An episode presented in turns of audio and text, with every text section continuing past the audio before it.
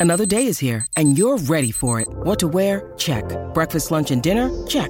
Planning for what's next and how to save for it? That's where Bank of America can help. For your financial to dos, Bank of America has experts ready to help get you closer to your goals. Get started at one of our local financial centers or 24-7 in our mobile banking app. Find a location near you at bankofamerica.com slash talk to us. What would you like the power to do?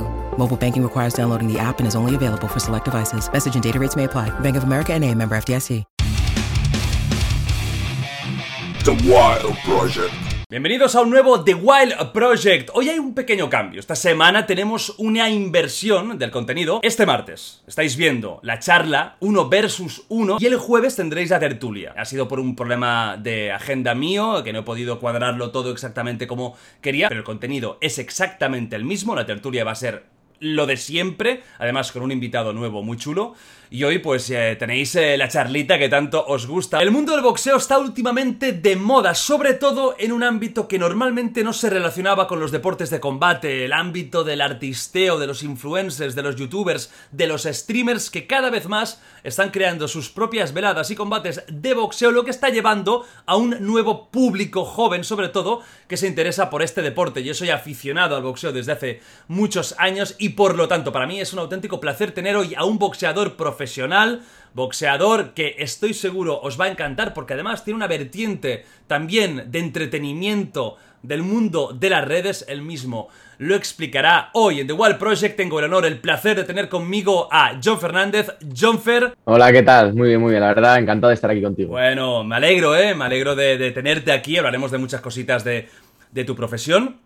Una profesión que yo creo que cada vez está llegando más a un público mainstream. Otra cosa es que luego eh, aparte de los combates de influencers, etcétera, también lo vivan un poco más, que eso yo creo que es el siguiente paso y lo que, y lo que falta.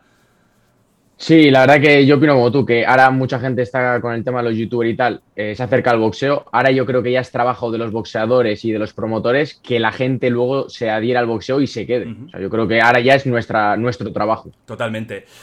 Vamos con, con, una estructura que ya conocéis más o menos, ¿no? Primero, pues siempre eh, me gusta que si el invitado no es muy conocido, pues él mismo se presente, explica un poquito su trayectoria, lo que ha hecho, lo que no, y luego ya iremos por, por la temática, que hay muchas cosas interesantes que contar, de la profesión, de mentalmente cómo te preparas para esto, de las derrotas, de la psicología del boxeo, anécdotas, por supuesto haremos análisis de, de este fenómeno, ¿no? Que está sucediendo en los últimos tiempos de combates de influencers, pero primero, Jonfer, eh, explícame un poquito, o explica un poquito a la, audiencia. ¿Tú de dónde vienes? Eh, bueno, y cómo te va la carrera y todo esto.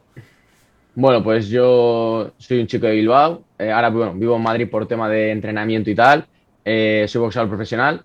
En profesional tengo 21 victorias, una derrota y 18 caos. He sido campeón de varias cosas. He sido campeón del mundo junior, he sido campeón del mundo plata, campeón latino, campeón de la Unión Europea y campeón de España. Y bueno, eh, tengo un contrato también en Estados Unidos, que próximamente se viene ahí una peleita potente en Estados Unidos. Y ahora también estoy compaginando el mundo del boxeo con el tema de pues, YouTube y todo eso. Creo que es, que es momento de aprovecharlo y, ahí estamos, a todo, a tope. ¿Tu último combate cuándo, ¿cuándo fue? Eh, antes de la cuarentena, en febrero. O sea, justo en marzo empezó la cuarentena, pues el 8 de febrero. Tú ahora mismo eres el, el campeón latino, ¿no? De la WBC.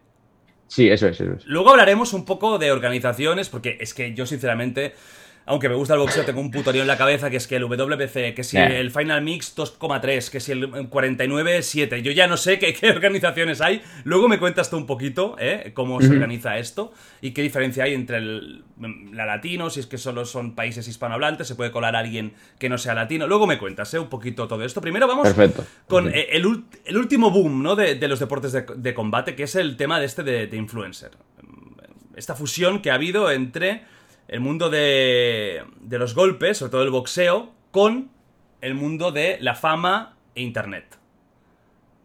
A mí la verdad eh, que me parece súper bien. Em, de hecho, estoy muy agradecido pues, a, tanto pues, a Ibai, que es el que lo ha organizado, como a todos los participantes, eh, de que hayan acercado, como tú has dicho, a un público mucho mainstream, mucho más mainstream, eh, este deporte que si no de otra forma no hubiese llegado seguramente. O sea, por una parte, siendo purista de boxeo, podría decir, es, me da como pena que todo el trabajo que hacemos los boxeadores, eh, hacemos títulos fuera, nos dejamos la vida por ello, no llegamos a ese público, pero también es una oportunidad que tenemos que aprovechar. O sea, yo eh, lo he dicho en todo momento y estoy 100% de acuerdo con el evento, eh, me parece que lo que te he dicho antes, que ahora todo el público que ha traído esto al boxeo, somos nosotros los que tenemos que trabajar para que se quede. O sea, creo que ahora ya es responsabilidad nuestra y de hecho yo he aprovechado la oportunidad, me he dado mucho más a conocer en, redes sociales, en YouTube, como te he dicho antes, y, de verdad se ve que a la gente le gusta el boxeo, que lo que había como un desconocimiento. Yo siempre he dicho que para que el boxeo creciese, lo que se necesitaba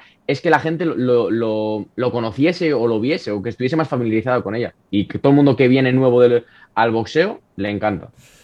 ¿Tienes compañeros o gente del mundillo que, tenga la opinión totalmente contraria? Es decir, que esto que se está haciendo, porque esta verdad y pasa en España, pero esto, la moda se inició con, con Logan Paul, con KSI, y luego también hubo el, que hablaremos de estos combates, también hubo el gran combate de Mayweather contra eh, eh, Conor McGregor, que realmente es de dos disciplinas que, aunque es verdad que es mm. violencia, acción, no tiene nada que ver. Un boxeador es un boxeador y un luchador de MMA es un luchador de MMA, aunque pueda compartir cositas. Eh, que fue un espectáculo, realmente fue un show, mucho dinero, muchísimo dinero, pero claro, como combate de boxeo, pues eh, fue lo que fue. ¿Tú conoces gente que esté que crea que es una desvirtuación del deporte o la mayoría de personas cercanas lo ve bien? A ver, la mayoría de personas cercanas lo ve bien. Sí que es cierto que los que más están en contra puede ser un poco la gente como que está un poco más chapada antigua, los más puristas de boxeo, los que los, los mismos que piensan que, que las redes sociales no hay que utilizarlas, que, o sea, al final como los que están un poco anticuados, por así decirlo. Porque es lo que digo yo, o sea, la publicidad que tiene el boxeo ahora mismo, cómo la gente se acerca a los gimnasios a entrenar gracias a este evento y a los de Estados Unidos y tal, eh, es que es, es impagable.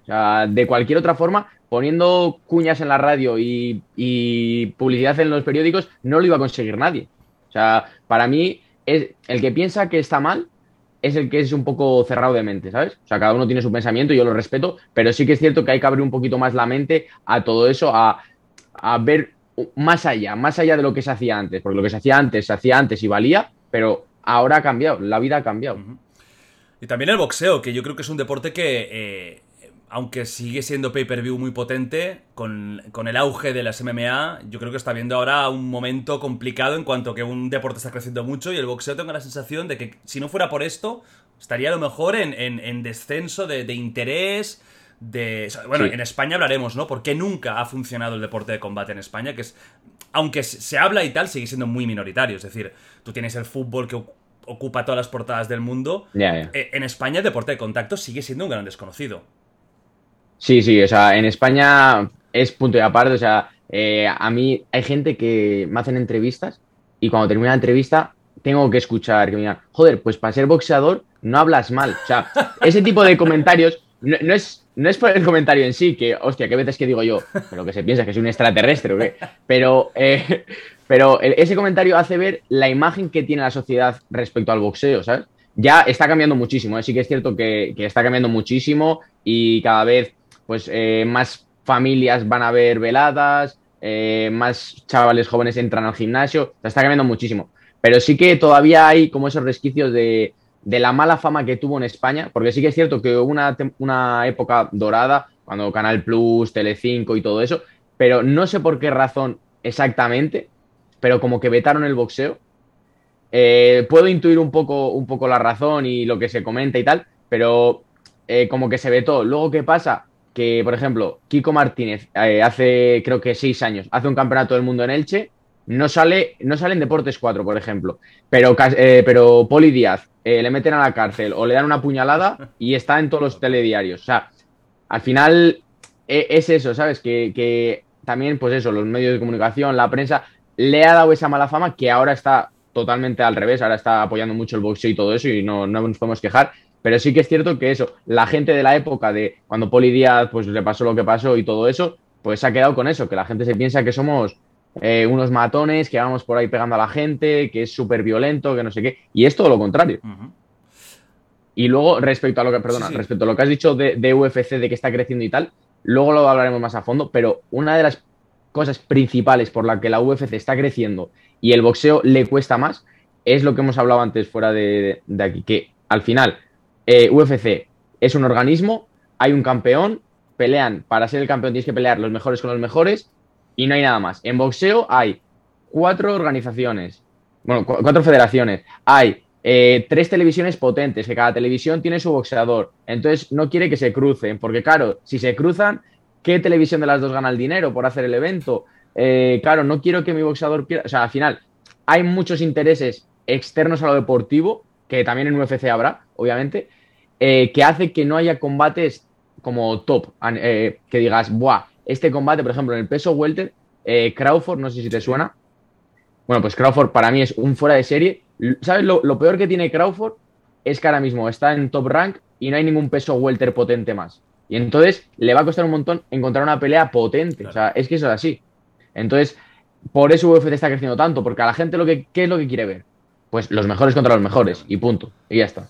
Totalmente. Eh, cuando decías antes de que, de que hay sospechas de por qué la tele vetó eh, el boxeo, ¿qué creéis? ¿Cuál fue la opinión o hay algún rumor por ahí?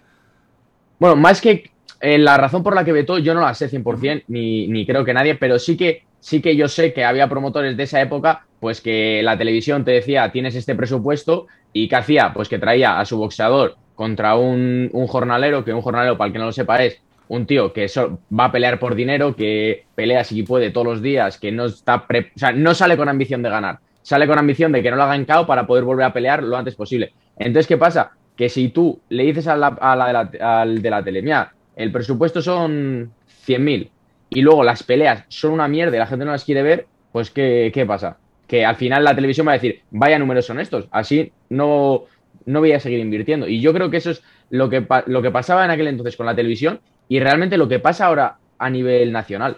Todo el mundo se queja, a nivel nacional todo el mundo se queja de, joder, es que no hay televisiones que apoyen, es que no sé qué, es que no entran patrocinadores. Yo siempre digo lo mismo. Digo, si en cada peso, en España en cada peso hay tres o cuatro boxeadores, que somos muy buenos, que podríamos hacer unas peleas entre nosotros, pero vamos, que no tendría nada que envidiar ni a Inglaterra ni a Estados Unidos. ¿Qué pasa? Que claro, es la pescadilla que se de la cola. No hay televisión, entonces no hay mucho dinero para pagar esas peleas. Como no hay mucho dinero para, para pagar esas peleas, los boxeadores no quieren pelear. O sea, al final es como el círculo, pero yo siempre digo, vamos a invertir nosotros ahora, vamos a pelear entre nosotros. Coño, que esto es un deporte que a veces se gana, a veces se pierde. El Barça, el Madrid pierde, gana. O sea, es un deporte que, el, invicto está muy sobrevalorado bajo mi punto de vista. Entonces, creo que si en España empezásemos a pelear los mejores de cada peso con los mejores de cada peso, tarde o temprano creceríamos y se acercaría a la televisión, vendrían los patrocinadores, todo eso. Pero claro, si tú lo que quieres es tener un 20-0 habiendo peleado con 20 jornaleros, pues nada, pues así estamos. Algo interesante, ¿eh? Eh, te preguntaré, tú que tienes una derrota, lo haremos luego. ¿Qué, significa que tú er, ibas invicto? Perder. a ver, psicológicamente. Ya veo que, la mentalidad que tienes me gusta en el sentido de que cero dramas. Escucha, se gana, se pierde. Cero dramas. Vamos para adelante. Pero igualmente le preguntaré porque. Claro, eh, nadie quiere perder, ¿no? Y cuando además es un deporte tan individual como este, donde incluso una derrota puede venir acompañada de un caos, con los problemas de dolor, incluso de vergüenza que alguien pueda sentir, eh, me gustaría hablar contigo del, del tema. Y, sí, lo de, lo de las teles, pues es evidente. La gente quiere ver buenos combates y si le das un combate flojito, además de que también eh, eh, creo que en España falta mucha cultura de deportes de combate. Es decir, eh, no se conocen nombres, no se conocen los campeones, no se conocen pesos. O sea, yo te digo a ti o a una persona, oye, este es el peso, un peso gallo. Y dice, kikiriki. O sea, que no, no tiene ni puta idea de lo que significa, ¿no? ¿Tú estás en ligero ahora, puede ser? Ahora sí, ahora, peleo en el ligero, ¿eh? ¿Vas a competir en ligero durante este tiempo? Eso, sí. Vale, pero tú vas variando, ¿no? Eh, ¿Subes bajas entre, entre un par? Eh, no, yo empecé mi carrera en Superpluma, 58-900, pero claro, 58-900 mido un 80, o sea, poca broma, poca broma. Y ya como un palo, después de sí, después de la Unión Europea, creo, sí, después de la Unión Europea me costó, o sea, esa semana ha sido la peor semana de mi vida. O sea, fue la peor semana de mi vida. O sea, lloraba y todo. estaba en casa con mi chica y te lo juro que lloraba. Decía, es que ya no puedo. O sea, me subo la cinta 20 minutos, media hora, una hora, da igual, con los plásticos puestos y no sudo. ¿Qué más puedo hacer? Es que ya no puedo hacer nada. Claro. Es que ya era como una impotencia y ya dije, mira, eh, justo gané, me clasificaron el número uno de Europa, o sea que podría haber hecho el título de Europa casi seguro la siguiente pelea, pero dije, es que igual llega el Campeonato de Europa y no doy el peso y aparte que, coño, que ya es mi salud, está ante todo, ¿sabes? Hombre, es que con un 80 ir a 50 largos es, uff, es, es eh, más con, actividad deportiva importante, que si al final te estás tocando los huevos en la cama, vale, pero es que encima fue un, un, necesitáis una resistencia, un cardio y un. Hostia, es que es, es, es, chungo. Ahora, ligero, ¿cuánto es, el, cuánto es el, el, tope de ligero? 61, 61 200. Tampoco, es mucho más, ¿eh? tampoco. Tampoco, tampoco es mucho más. Fuera, digo, fuera de pero bueno. ¿a cuánto estás normalmente? ¿A cuánto más o menos? 72 más o, O sea, que menos. tú ¿eh? vas a tener 10 que kilos perder me quito. 10 kilos para dar el peso. Eso es, eso es. Y claro, eh, llevo sin dar el peso, pues eso, desde la última pelea. Un- un año y Calcula, la cuarentena de por medio. Todo el mundo me pregunta, ¿tú en cuarentena cuánto pesaste? Le digo, yo no sé, porque yo el primer día de cuarentena cogí la báscula, la guardé y dije, ya la sacaré. Ya tomar por culo, ¿eh? No, no que existe ahí la depresión. Claro. Bueno, ahora te quedan 10 kilillos que para la gente que no suele cambiar de peso eh, es durillo, ¿eh? Vas a tener que, que comer Sí, sí, poquito sí. durante un tiempo. Volvamos a- al tema de, de los combates estos de, de influencers, que empezó con... No sé si fue primero el, el Logan Paul versus KCI o el Mayweather contra, contra McGregor, que fueron dos combates... Mayweather McGregor. Fue verdad, McGregor, ¿eh? fue el primero. Sí. Que dos combates que yo además recuerdo verlo en casa de unos colegas divirtiéndonos mucho porque nos lo tomábamos como un circo, la verdad, ¿eh? o sea, fuera de coñas, Mm. ya la propia, el propio trash talk que era muy barrio bajero, todo era muy circense, o sea, ellos dos, bueno, son dos personas Sí. que saben jugar a eso, o sea, que les encanta jugar, Hombre. jugar a eso. ¿Qué te pareció ese combate? Que fue el primero. ¿A ti te- de entrada te sentó bien? ¿Ya, ya, ya fue como, hostia, me encanta?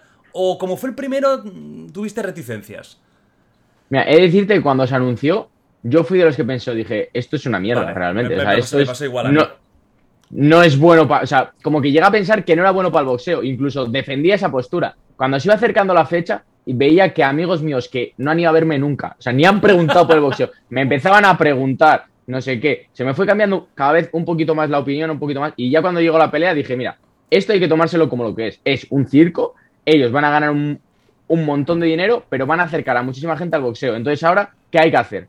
Pues esa gente que viene, que vea que el boxeo es algo guay, que es algo guapo, que se apuntan al gimnasio, y tal, y entonces ahí ya me cambió la, la mentalidad. Sí que es cierto, por ejemplo, ahora, con lo de Mayweather con, con Logan Paul, Sí, hablaremos pelea, de ¿no? esto porque no tiene ninguna lógica para mí. Para mí, ahí sí que puedo pensar un poco más que es como una pequeña falta de respeto o, o... Es que no sé cómo explicar, tampoco una falta de respeto, pero no sé cómo explicarlo muy bien, ¿sabes? A mí que boxeen, por ejemplo, youtubers contra youtubers o, o M- un McGregor contra Mayweather, que aunque mm, no es de lo mismo, pero al final son deportes de contacto y tal, bien. Pero un youtuber con Mayweather, que es la máxima estrella, me parece un poco como decir, en el caso de Mayweather es como rebajarse un montón, como decir, estoy al nivel de un youtuber y el youtuber como subirse un montón de... He podido pelear con Mayweather, que ha habido miles de campeones mundiales que no han podido pelear con él. O sea, ahí no lo entiendo, o sea, lo respeto, pero no lo entiendo tanto. Yo, yo, yo, o sea, yo lo veré y me reiré, pero lo veo ridículo. Sí, yo también. Porque los Sí. demás combates hay, incluso el McGregor contra, contra Mayweather. A ver, yo tenía clarísimo que a boxeo es que es muy complicado. Mayweather nunca ha perdido por algo, además defensivamente. Claro. Pero oye, es, eh, McGregor lo bueno que tiene precisamente siempre ha sido la velocidad, el contraataque, el boxeo que tiene en MMA. O sea, que digo, Mm. bueno, ridículo no va a ser. Y no fue ridículo.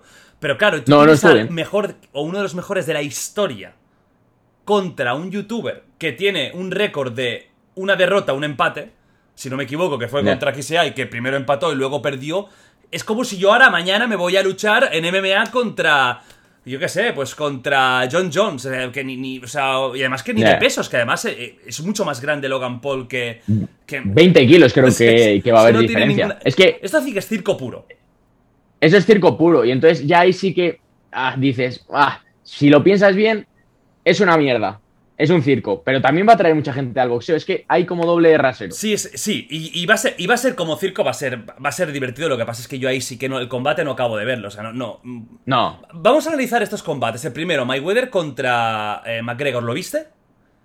Sí, sí, sí. ¿Qué te pareció el O sea, combate? a mí, a mí es que McGregor en, en MMA me gusta mucho como boxea. Boxea muy bien para MMA, pero no boxea como para boxeo solo. Con ¿sabes esa guardia, eh, que sacaba tan, tan, Sí, tan claro, extraña, claro. eh. Claro, como pues eso, la guardia que usa él en MMA, con las piernas muy abiertas, pero en boxeo no, no lo veo tanto. Sí que es cierto que tuvo momentos como que hasta bien, pero al final es que Mayweather, joder, si no lo ha ganado Pacquiao, no lo ha ganado De La Hoya, que son boxeadores profesionales, top mundiales, pues no. Lo raro hubiese sido que lo hubiese ganado McGregor. ¿Tú crees que si eh, Mayweather hu- hubiese querido terminar en el segundo asalto, hubiera podido? ¿Crees que hizo un poco el cuento para alargar el tema o no? A ver, sí que en el momento lo pude pensar, pero también es cierto que en un deporte de contacto yo no creo que nadie pueda hacer unos saltos como de cuento. Tú imagínate que dices, voy a hacer dos saltos ahí de paripé para alargarlo más. En una de esas te coge McGregor, que no hay que olvidarnos que esto es un deporte de, contacto, que un golpe te lo puede dar, aunque seas Mayweather, seas quien sea, pues un golpe te puedes llevar. Imagínate que en ese golpe te tira al suelo. O sea, yo creo que la guardia esa tan rara que tenía McGregor y tal, un poco le, desconcertó a Mayweather. ¿eh? O sea, no que le complicó, pero que tampoco Mayweather dijo, va, voy a moverme por aquí y voy a reírme. Ah, hubo, hubo, sí, hubo un par de momentos que McGregor, que al final es un tío que sabe lanzar, claro, puño, o sea, tiene más técnica que muchos. Y es verdad que, es una, fue una, situación tan extraña que no se había visto casi nunca en un combate de boxeo, una guardia así, pues tan abierta, con los brazos tan alargados, eh, eh, que fue surrealista. Yo me lo pasé bien, yo lo disfruté por, por eso, ¿no? Y al final también McGregor, el, el, fondo se fue a tomar por culo, claro, en, vosotros tenéis una, un, control del cardio en boxeo, cuando estar más, eh, más en reserva, cuando atacar. Yo creo que McGregor fue a por todas. Creo que pensó, yo tengo que ir a por el caos sí o sí o sí rápido, porque si vamos a largas... Mm. Hombre, yo creo que era, si tenía alguna estrategia, tenía que ser esa. O sea, no creo que pensase ganar a puntos a Mayweather. O sea, tú tenías claro, por eso que era casi imposible que ganara McGregor. Sí, a ver. Sí, para mí era casi, vamos, imposible. Luego tuvimos eh, otro combate, que este ha sido reciente y que ha sido muy criticado, porque hay rumores de posible fraude o, pacto entre ellos, que es el combate de, Jake Paul, el hermano de Logan Paul, contra un ex campeón de Bellator de, MMA, Ben Askren. Sí que es cierto que Ben Askren fue a la UFC, fatal, contra Robbie Lawler ganó de milagro, y luego eh, se llevó el caos famoso de Más Vidal, ¿no? En 5 segundos. Pero bueno, no, no, podemos eh, olvidar que es un tío eh, que aunque ya esté retirado, que creo que había pasado una operación de cadera, Ben Askren, es decir, que ya está en, las últimas, pero que es un campeón de, buenísimo en suelo de, de, MMA, un tío que está acostumbrado. ¿Tú viste el combate de Jake Paul? Eh, Sí, he visto las imágenes y, a ver, la verdad que, Asken estaba fuera de forma, estaba pasado de peso. O sea, fue allí, yo creo que casi sin entrenar. Dijo, ah, yo voy aquí, me llevo un montón de dinero y, y ya está. Pero tanto como amañado, no sé. O sea, no, no creo. O sea, es que yo no concibo eso de que alguien se deje ganar por dinero.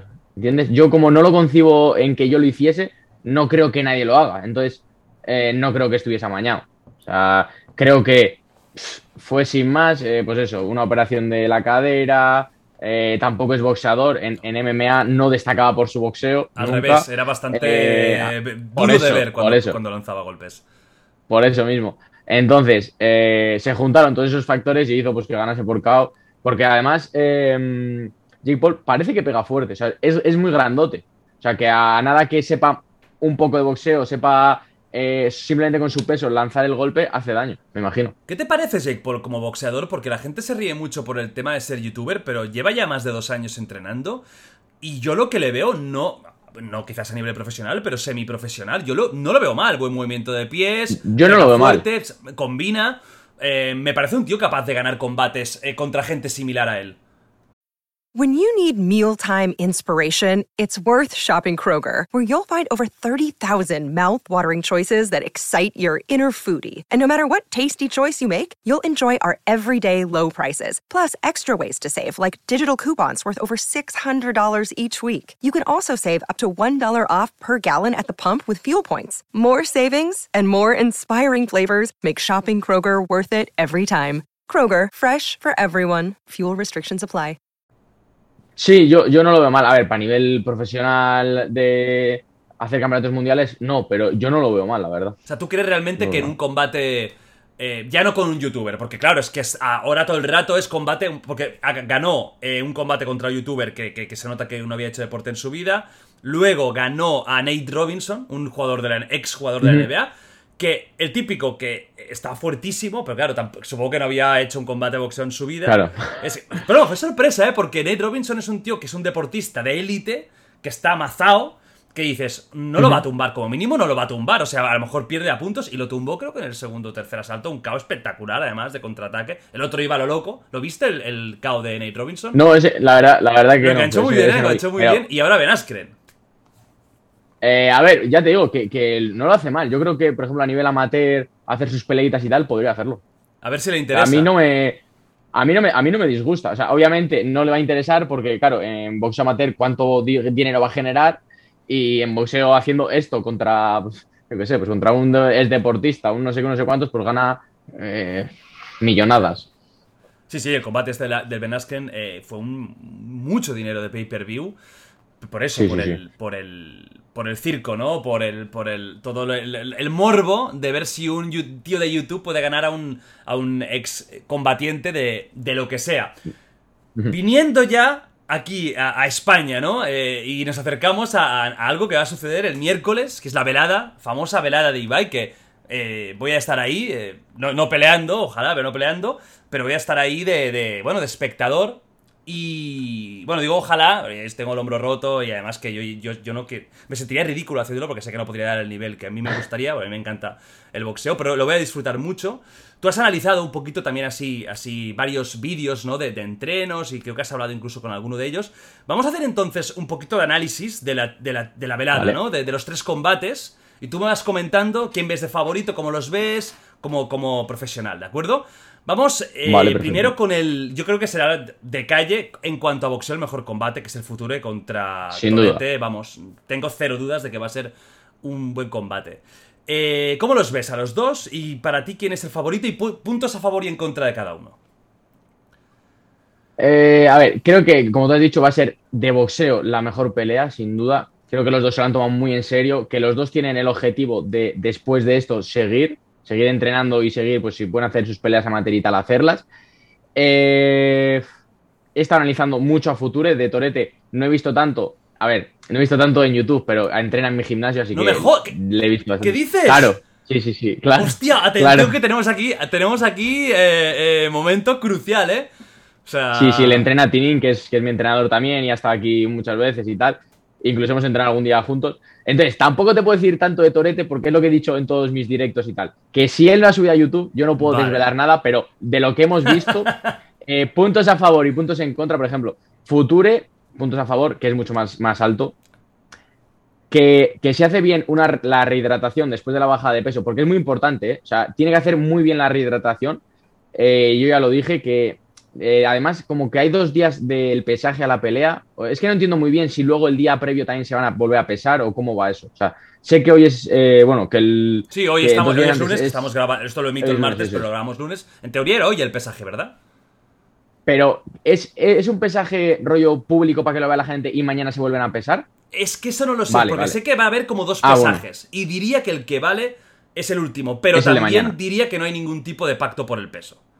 Otra cosa es que bueno, visto... ellos, bueno, Virus eh, es el único que pone un poco. Sí, sí, visto lo de Virus.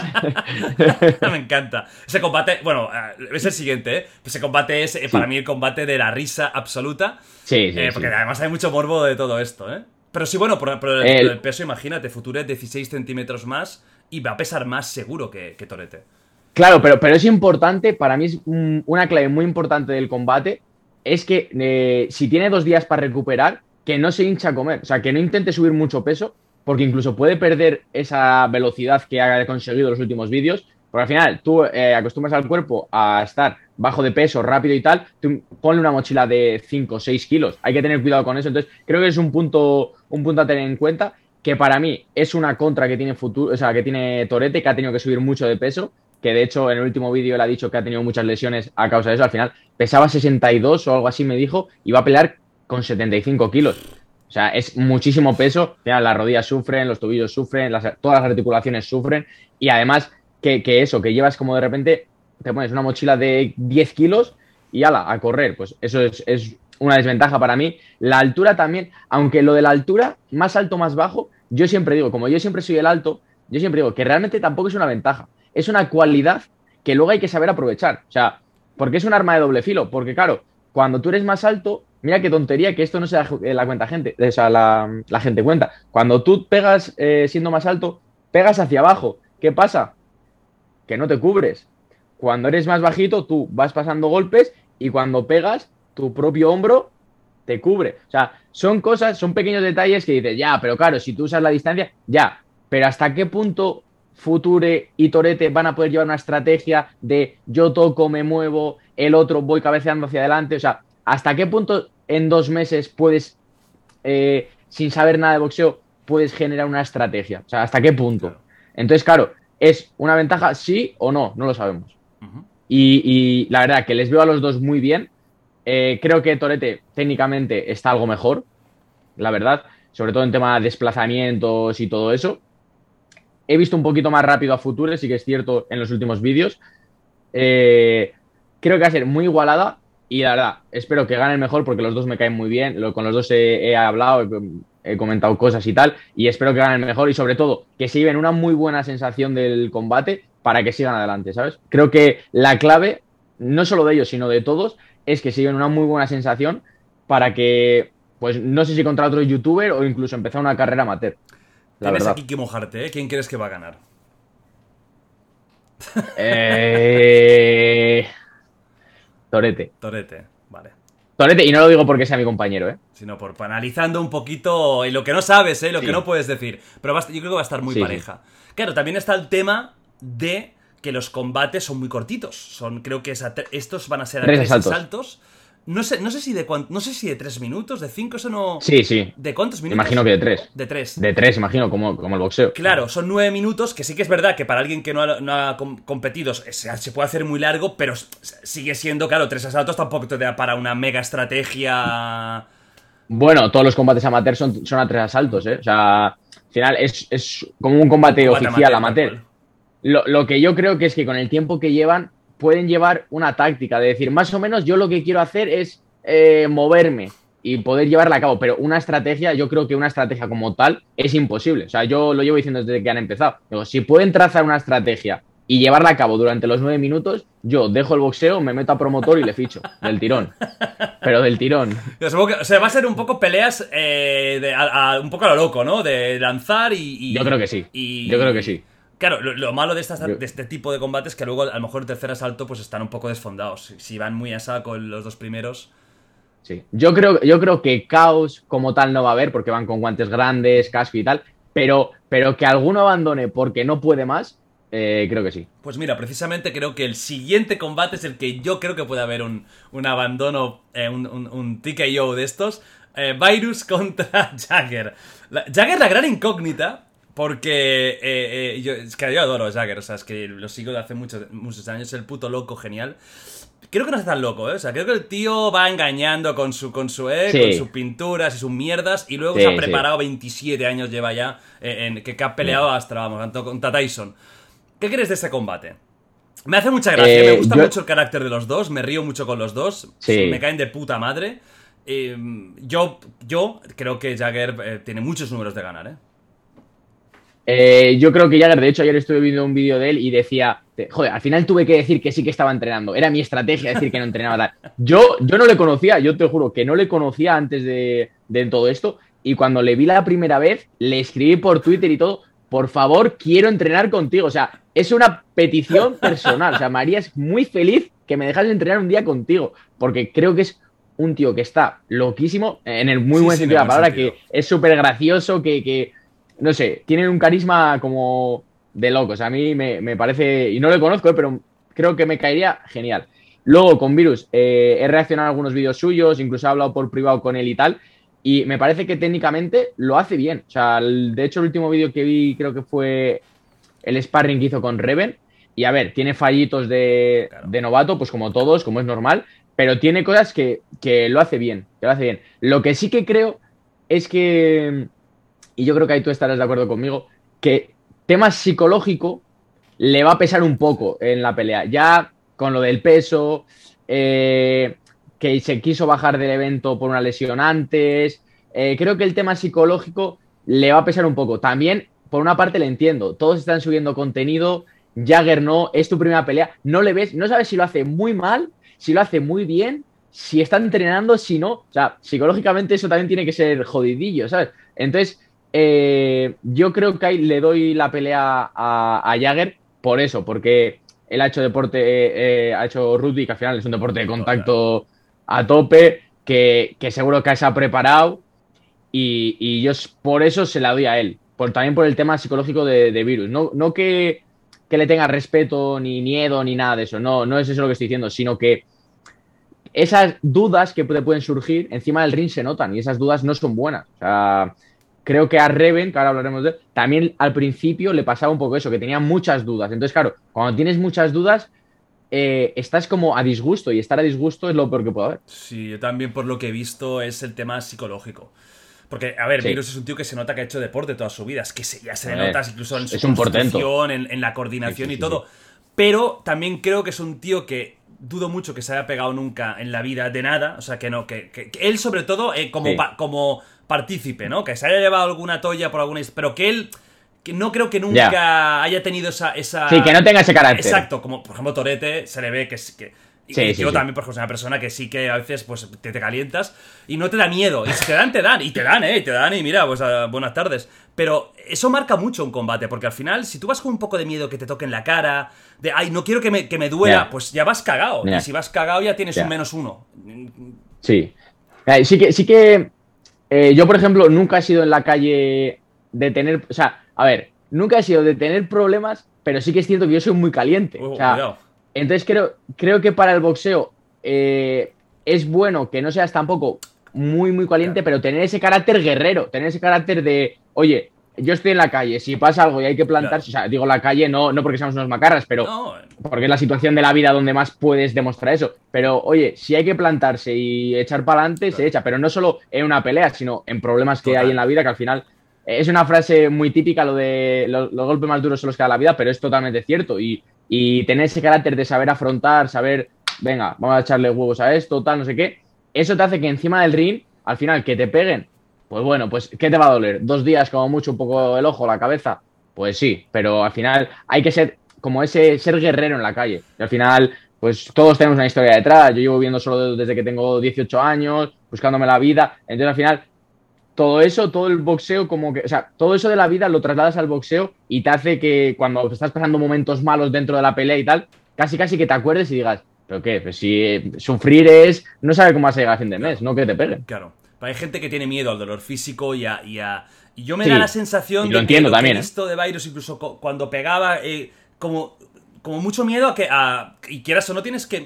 Es evidente que tienes que cubrirte, pero también tienes que arriesgarte un poco, oye. Claro. y es que si no, no vas a dar. Si todo el rato estás súper defensivo Claro. y encima no eres, no eres Mayweather, que puede jugar a defensivo y darte. Claro. eh, no vas a dar ni un golpe y al final te va a llegar alguno. Si no te llega a la cara, te Sí. llega al hígado. o sea, eh, por eso yo creo que, que Jagger no tiene. Tengo la sensación de que no tiene este miedo. De que él tiene unas Nada. ganas locas de salir ahí. Y, y de que le den, da igual, Sí, si él sí. lo decía. Bueno, de hecho, hoy ha, ha publicado un tuit, un que dice que él no se queda sin luchar. Que si eh, Virus no quiere, que, que, que pongan a Sandor o a su entrenador a que le dé una paliza. Pero que, pero que él quiere. Me encanta Jagger. Qué grande Pero que él quiere eh, subir al ring, tío. Eso, eso ya para mí es un más 10. Que luego a lo mejor técnicamente sí, sí. Nos decepciona y pensamos que. Y lo hace como el culo, pero tiene esa, esa garra que psicológicamente Claro, pero es va que- por delante, seguro. es que en el boxeo no siempre gana el más técnico. O sea, esa es la primera. No siempre gana ni el que lo hace mejor, ni, ni el más técnico, ni nada. O sea, hay muchas veces que el que tiene esas, esas ganas, garra, la ambición esa, es el que se lleva al combate. Por ejemplo, eh, el chino Maidana. Ojalá yo llegara a su nivel, ¿eh? Que, que es campeón mundial y tal. Pero técnicamente no es bueno. O sea, las cosas como son. Técnicamente no es bueno. Ha sido campeón mundial, ha peleado con Mayweather dos veces, pero tiene una garra, un corazón, un, un- pues eso, como una calle, unas ganas de, de arrancarle la cabeza si puede al otro, que, que eso lo hace ganar peleas. dice que se había operado el cuerpo, ¿no? Que se había puesto abdominales Sí, que se había puesto abdominales. Pues- ¿Pero eso era un rumor o realmente se veía? Eh, creo que por desgracia es verdad. Es que creo que vi una foto hace, hace como tiempo. Hostia, Chino Maidana, estamos entrando en el boxeo duro, ¿eh? Que lo vi como unos abdominales pues, como muy raros, con un Sí, cuerpo sí. que no. Que, dices, no estás fibrado, pero tienes unos abdominales que es de locos. O sea, men, ¿qué te has hecho aquí? Que se nota que, que- que flipas. Bueno, último combate. Sí. El, el main event. po- se me- va a ser divertido. El combate gracioso, Sí. eh, entrañable de, de la velada y, y creo que, que es de admirar que dos chicos que no que se nota que no han hecho deportes tengan los cojones de subir en un ring y darse de hostias. Eso es maravilloso. Es Reven, el millón. Sí. A ver, ese va- quizás a nivel de boxeo, que es el más largo además, a cinco asaltos, va a ser el más flojo, pero tiene ese morbo de eso que hemos comentado. ¿Quién crees que va, que va a ganar? Y puntos fuertes y débiles que les ves a los dos. Mira, aquí eh, tengo un lío de la hostia. Porque, claro, Eh, yo desde el principio he reaccionado a los dos. Desde el principio dije que el Millor tiene ese punto de, de estar loco, Sí, o sea, en sí, el sí, sentido de- de, de no estar loco, miedo, de, ¿eh? de que le da igual, de que le da igual que le peguen. Yo le he visto ahora hacer eh, guantes con Toño, con su entrenador, Toño pegándole fuerte y a él le da igual, sigue tirando. Y por esa parte yo dije, yo creo que Team el Millor. Fui- de hecho, yo fui a Andorra, grabé con él y, y ya te digo que el tío, o sea, iba con respeto para que no le pegase y yo iba muy suave, pero sí que es cierto que él tiraba y yo le buscaba los huecos tal y él seguía tirando, o sea, que en el sentido ese de que no se, no se achanta, que no, no recula, ¿no? Entonces yo era Team el Millor. Claro, ¿qué ha pasado? Que me he dado cuenta eh, con estos últimos vídeos que Reven ha estado subiendo los vídeos un mes tarde. O sea, lo que hemos visto ahora es de hace un mes. Entonces, ¿qué pasa? Los últimos vídeos yo le he visto muy bien. Entonces digo, a este muy bien le sumo un mes más y ojo, va a estar bien. ¿Qué pasa? Que encima el Millor ha tenido el torneo del LOL y no sé qué, lleva Le ha 400.000 sudado la horas en polla, directo, suda la polla de entreno. está loco, no ha entrenado, no sé qué. Entonces, claro, eh, ahora se me ha igualado un poco. Aún así, aún así, creo que, que va a ganar el Millor por lo que te digo. Reven tiene muchas más dudas. El día de la pelea es, creo, sin duda, el que más presión tiene. Eso sin duda, creo que es el, más, el que más presión tiene. Sí. Y luego, en cuanto a psicología, sí que es cierto que una vez el padre de Sandor, que, de- el entrenador de Sandor, que es su entrenador también, le echó una bronca porque puso la rodilla en el suelo porque estaba cansado y le echó una bronca tal y le hizo como reaccionar y decir, hostia, es verdad que el boxeo esto no es cuando yo quiera, me doy la vuelta, pongo la rodilla y como que a partir de ahí espabiló un poco y cambió la mentalidad. Pero claro, es lo que te digo, que la presión que va a tener, sin duda es el que más, más va a sentirla. Y, y yo creo que el Millor va a salir a tirar golpes, que también puede ser que el primer asalto se canse y el segundo asalto diga, me vuelvo para Andorra, adiós, chavales. O sea, que también puede pasar. Perfectamente. Que también puede pasar. Sí, sí. O sea, Eh, pega, pega, dicen que pega fuerte el millón. ¿Pega fuerte? Pega fuerte, sí. No, no, no es una exageración. eh, a ver, pega fuerte pa- para una eh, persona que no hace deporte. Eso es, eso es, pega sin técnica y tal, pero pega, pega mucho más fuerte, por ejemplo, que lo que yo veo pegar a Reven. O sea, pero aún así, eh, lo que he de decir, porque claro, luego igual se malinterpretan, porque yo, por ejemplo, cuando hice la primera reacción de Reven, dije que como alguna forma de tirar los golpes era lamentable, pero no lo decía en plan que lamentable fuese él, sino que técnicamente era lamentable. Entonces, todo lo que he dicho, eh, a todo lo que he dicho, hay que añadirle que le respeto mucho por todo lo que han mejorado en dos meses, por cómo han tratado el boxeo sobre todo, eh, por su evolución, por ponerle ganas, que sobre todo creo que es lo más importante en la vida, en cualquier cosa, que pon- ponerle ganas. Y para mí, realmente, eh, con lo que he dicho antes, con que disfruten, para mí ya han ganado todos. Yo también pensaba que, que, que el Millo era favorito, pero después de la charla y de enterarme de que está subiendo vídeos antiguos Reven y de verlo tan... Te lo juro que me, me recordó a Rocky, tío. O sea, esa actitud de, de nadie confía en mí, pero yo voy a demostrarlo. y o sea, lo vi como muy convencido. Yo ahora mismo no sabría qué decirte, porque el otro lo veo tan pasota al Millo que le Es que...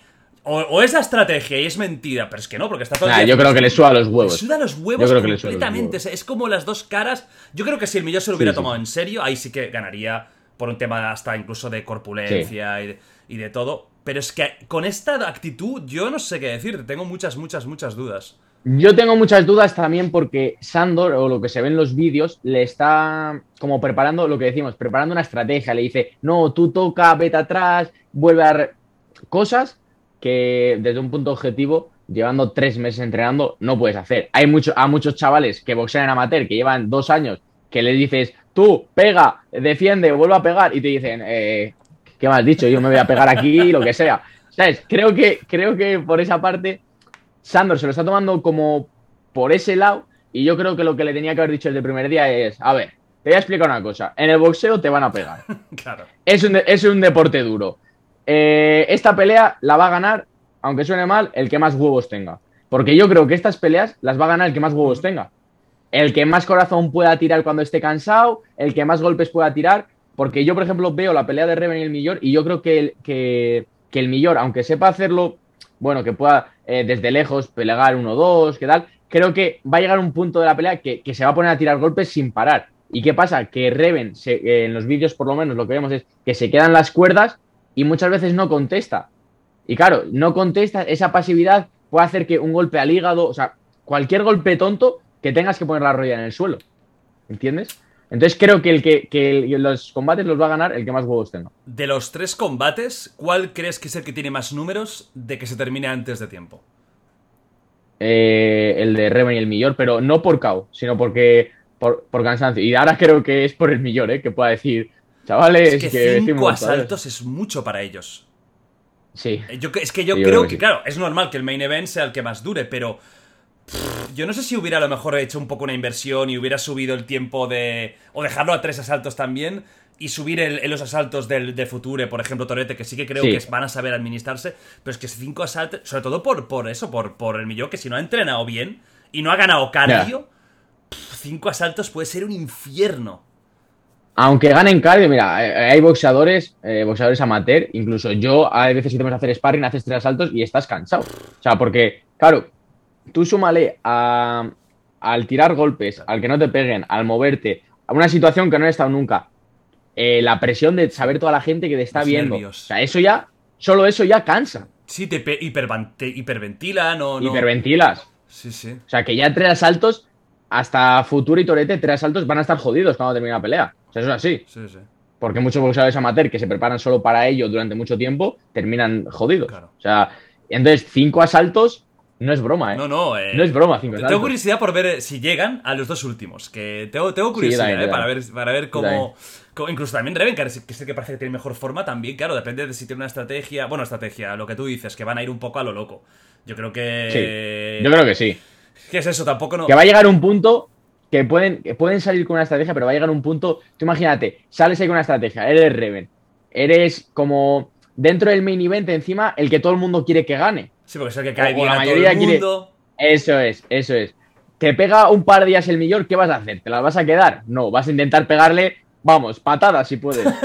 eso, eso, ya lo veo. Ya se lo dije, tú vas a entrar con una patada voladora. O sea, yo, quiero, ver la entrada de Jagger al ring. Ya, tengo curiosidad por ver eh, si hay algún tipo de, de parafernalia o de vestimenta. Hombre, el rey va a ser Jagger, que es que no. seguro. Pero a lo mejor luego sale super. Como está tan loco, a lo mejor te sale normal. Para, para ir con un brócoli. Y te sale tan tranquilo con, con. Bueno, con los. Con la ropita y y nada, veremos, veremos. Análisis hecho de, este, de esta velada, que es muy interesante. Porque tiene de todo, ¿eh? Gente más técnica, más preparada, gente que no. Va a, estar, va a estar muy, muy, muy, muy divertida. Dejemos ya el tema de influencers, youtubers, mundo del espectáculo combinado con boxeo y vayamos al boxeo en general. Te voy a hacer una pregunta. Tengo muchas preguntas del tema de boxeo, pero vamos a una, a una muy, muy bonita, ¿no? Es, en tu opinión, ¿cuáles son los mejores boxeadores de la historia? De todos los pesos pound for pound?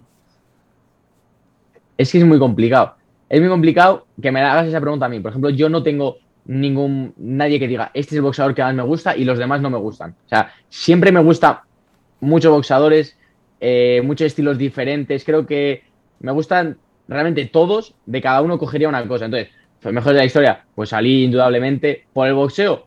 Pues sí, pero no solo por el boxeo, sino por la figura que era Muhammad Ali, Tyson, eh, Leonard, Durán, eh, Chávez eh, padre, ¿sabes? Hagler. Es que hay tantos boxeadores que, que me parecen que han marcado una, una, época, no solo por el boxeo, ya te digo, pero eso, que han marcado una época que, que dices, mm, ¿con cuántos te quedas? Si puedo hacer una lista de 200, pues te digo, pero claro. ¿Y de alguno que personalmente te encante? ¿Hay alguno que por lo que sea, eh, por, incluso por personalidad o algo, digas, eh, ya, ya esté en activo o retirado, que, te fascine? Eh, ahora mismo, Canelo, es que creo que Canelo ahora mismo es el boxeador más completo que hay. ¿Por qué? Porque boxeando es súper completo y aparte tiene la otra parte que es, pues, todos los fans, todo el negocio que tiene a su alrededor. Entonces, creo que Canelo ahora mismo puede ser un boxeador por el que diga, hostia, me voy a fijar en él, ¿sabes? Pero no solo en tema de boxeo, sino en todo en general, creo que es un tío muy inteligente, que empezó muy joven y que está muy bien asesorado, o que él tiene muy buena cabeza, o las dos. Y, creo que la evolución que ha tenido el boxeo desde que perdió con Mayweather ha sido impresionante. O sea, impresionante. Sí, eh, Canelo, mira, precisamente quería hablar de Canelo porque es, eh, además que tengo mucho público latino, mucho público mexicano, Canelo está en boca de todos, pero te voy a decir una cosa, tío, eh, me sorprende el hate que llega a tener Canelo Álvarez. alucinante. Ya, a mí también. un tío que solo ha perdido una vez cuando tenía, creo, 23 años contra Mayweather en Sí. su prime. O sea, Mayweather prime contra un chaval de 23 años. Ha ganado a todos. Pero es que si pone un, un tío bueno, dicen que es que está en, es- está en mala forma el otro. Si pone un, un no malo, que solo lucha contra los malos. Tío, el otro día contra Saunders, es que, es que ¿qué más podía hacer? Se hizo un clinic. Ya. O sea, supo- y además estaba de- fantástico. Estaba haciendo un combate. Saunders buenísimo. Que yo incluso dije, epa, epa, eh, ¿qué pasa aquí? Que bien se está moviendo. Sí, sí. ¡Wow! Y, y de repente, cuando quiso Canelo, bueno, se acabó ya la historia. Mm, Clinic, un contraataque, un golpe precioso. ¿Por qué crees que la gente lo odia tanto a, a Canelo? Porque además es que como Eh. personalidad es un tío que ayuda a la gente, que no es prepotente, eh, no es ostentoso. Está con lo que tú dices de bien Eh. asesorado, con los Reynoso, la Eddie Reynoso, que lo trata súper bien, lo lleva súper bien. No entiendo qué pasa aquí. Mira, él no es ostentoso ni nada. Y con lo que voy a decir, me van a tirar hate a mí, Ojo, ojo, estoy eh. 100%, 100% seguro, pero realmente es lo que pienso. Y no solo en el boxeo, sino en todos los deportes. Eh, ¿Qué es lo que yo pienso? Es como complicado que la gente, el pueblo llano, eh, tenga de, de- de ídolo a una persona como muy exitosa fuera del deporte, ¿entiendes? Creo que a la gente, a mucha gente, le toca los huevos, mal dicho, que Canelo tenga un Bugatti, que tenga un Tesla que sacó en un documental que no sabía ni cómo se abría la puerta.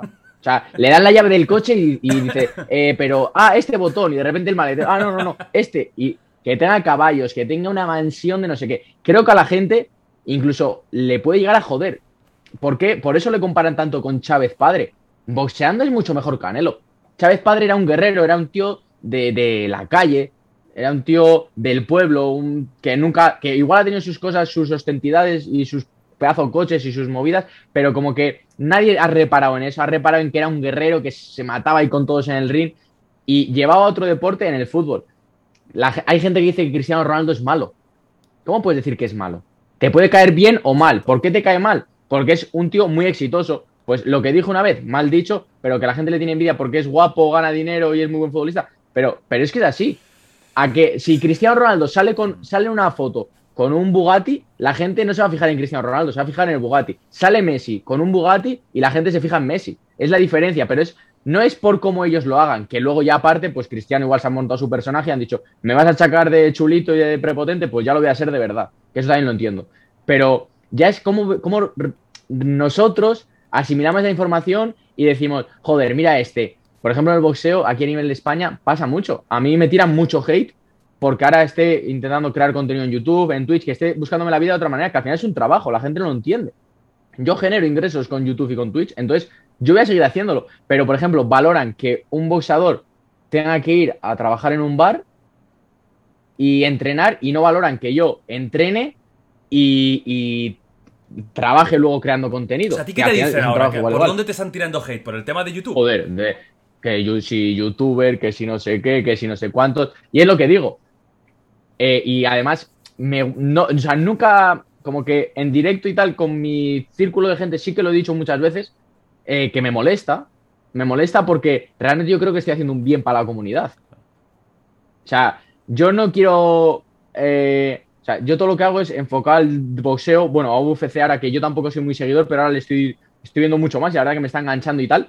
Eh, pero lo hago, yo creo que, que crezca el deporte. Yo tengo un montón de comentarios que además los comparto muchas veces en mi Instagram y tal, para que la gente que piensa mal de eso lo vea, de en plan, joder, llevo 20 años sin ir a un gimnasio, gracias a ver tus vídeos, ver todo este movimiento y tal, me he vuelto a enganchar. O mujeres que dicen, eh, voy a apuntar a mi hijo porque, joder, se te ve un chaval súper noble, eh, veo que la gente del boxeo es... O sea, esos mensajes, te lo juro, me, me llenan el, el, el autoestima, me hacen, me hacen querer seguir haciendo esto y lo voy a seguir haciendo porque creo que es muy bueno para la comunidad y personalmente para mí también. O sea, al final no hay que engañarnos que el boxeo es un negocio. Eh, si, si Ryan García, por ejemplo, que tiene yo que sé cuántos millones de seguidores en Instagram, cuando Golden Boy se fijó en él, si en vez de tener 2 millones de seguidores hubiese tenido 200 seguidores, seguramente Golden Boy no lo hubiese fichado. Y eso es así. Es triste, pero es así. Entonces hay que adaptarse a las nuevas tecnologías, a la nueva forma de marketing, a la nueva forma de venderse, a la nueva forma de todo Total.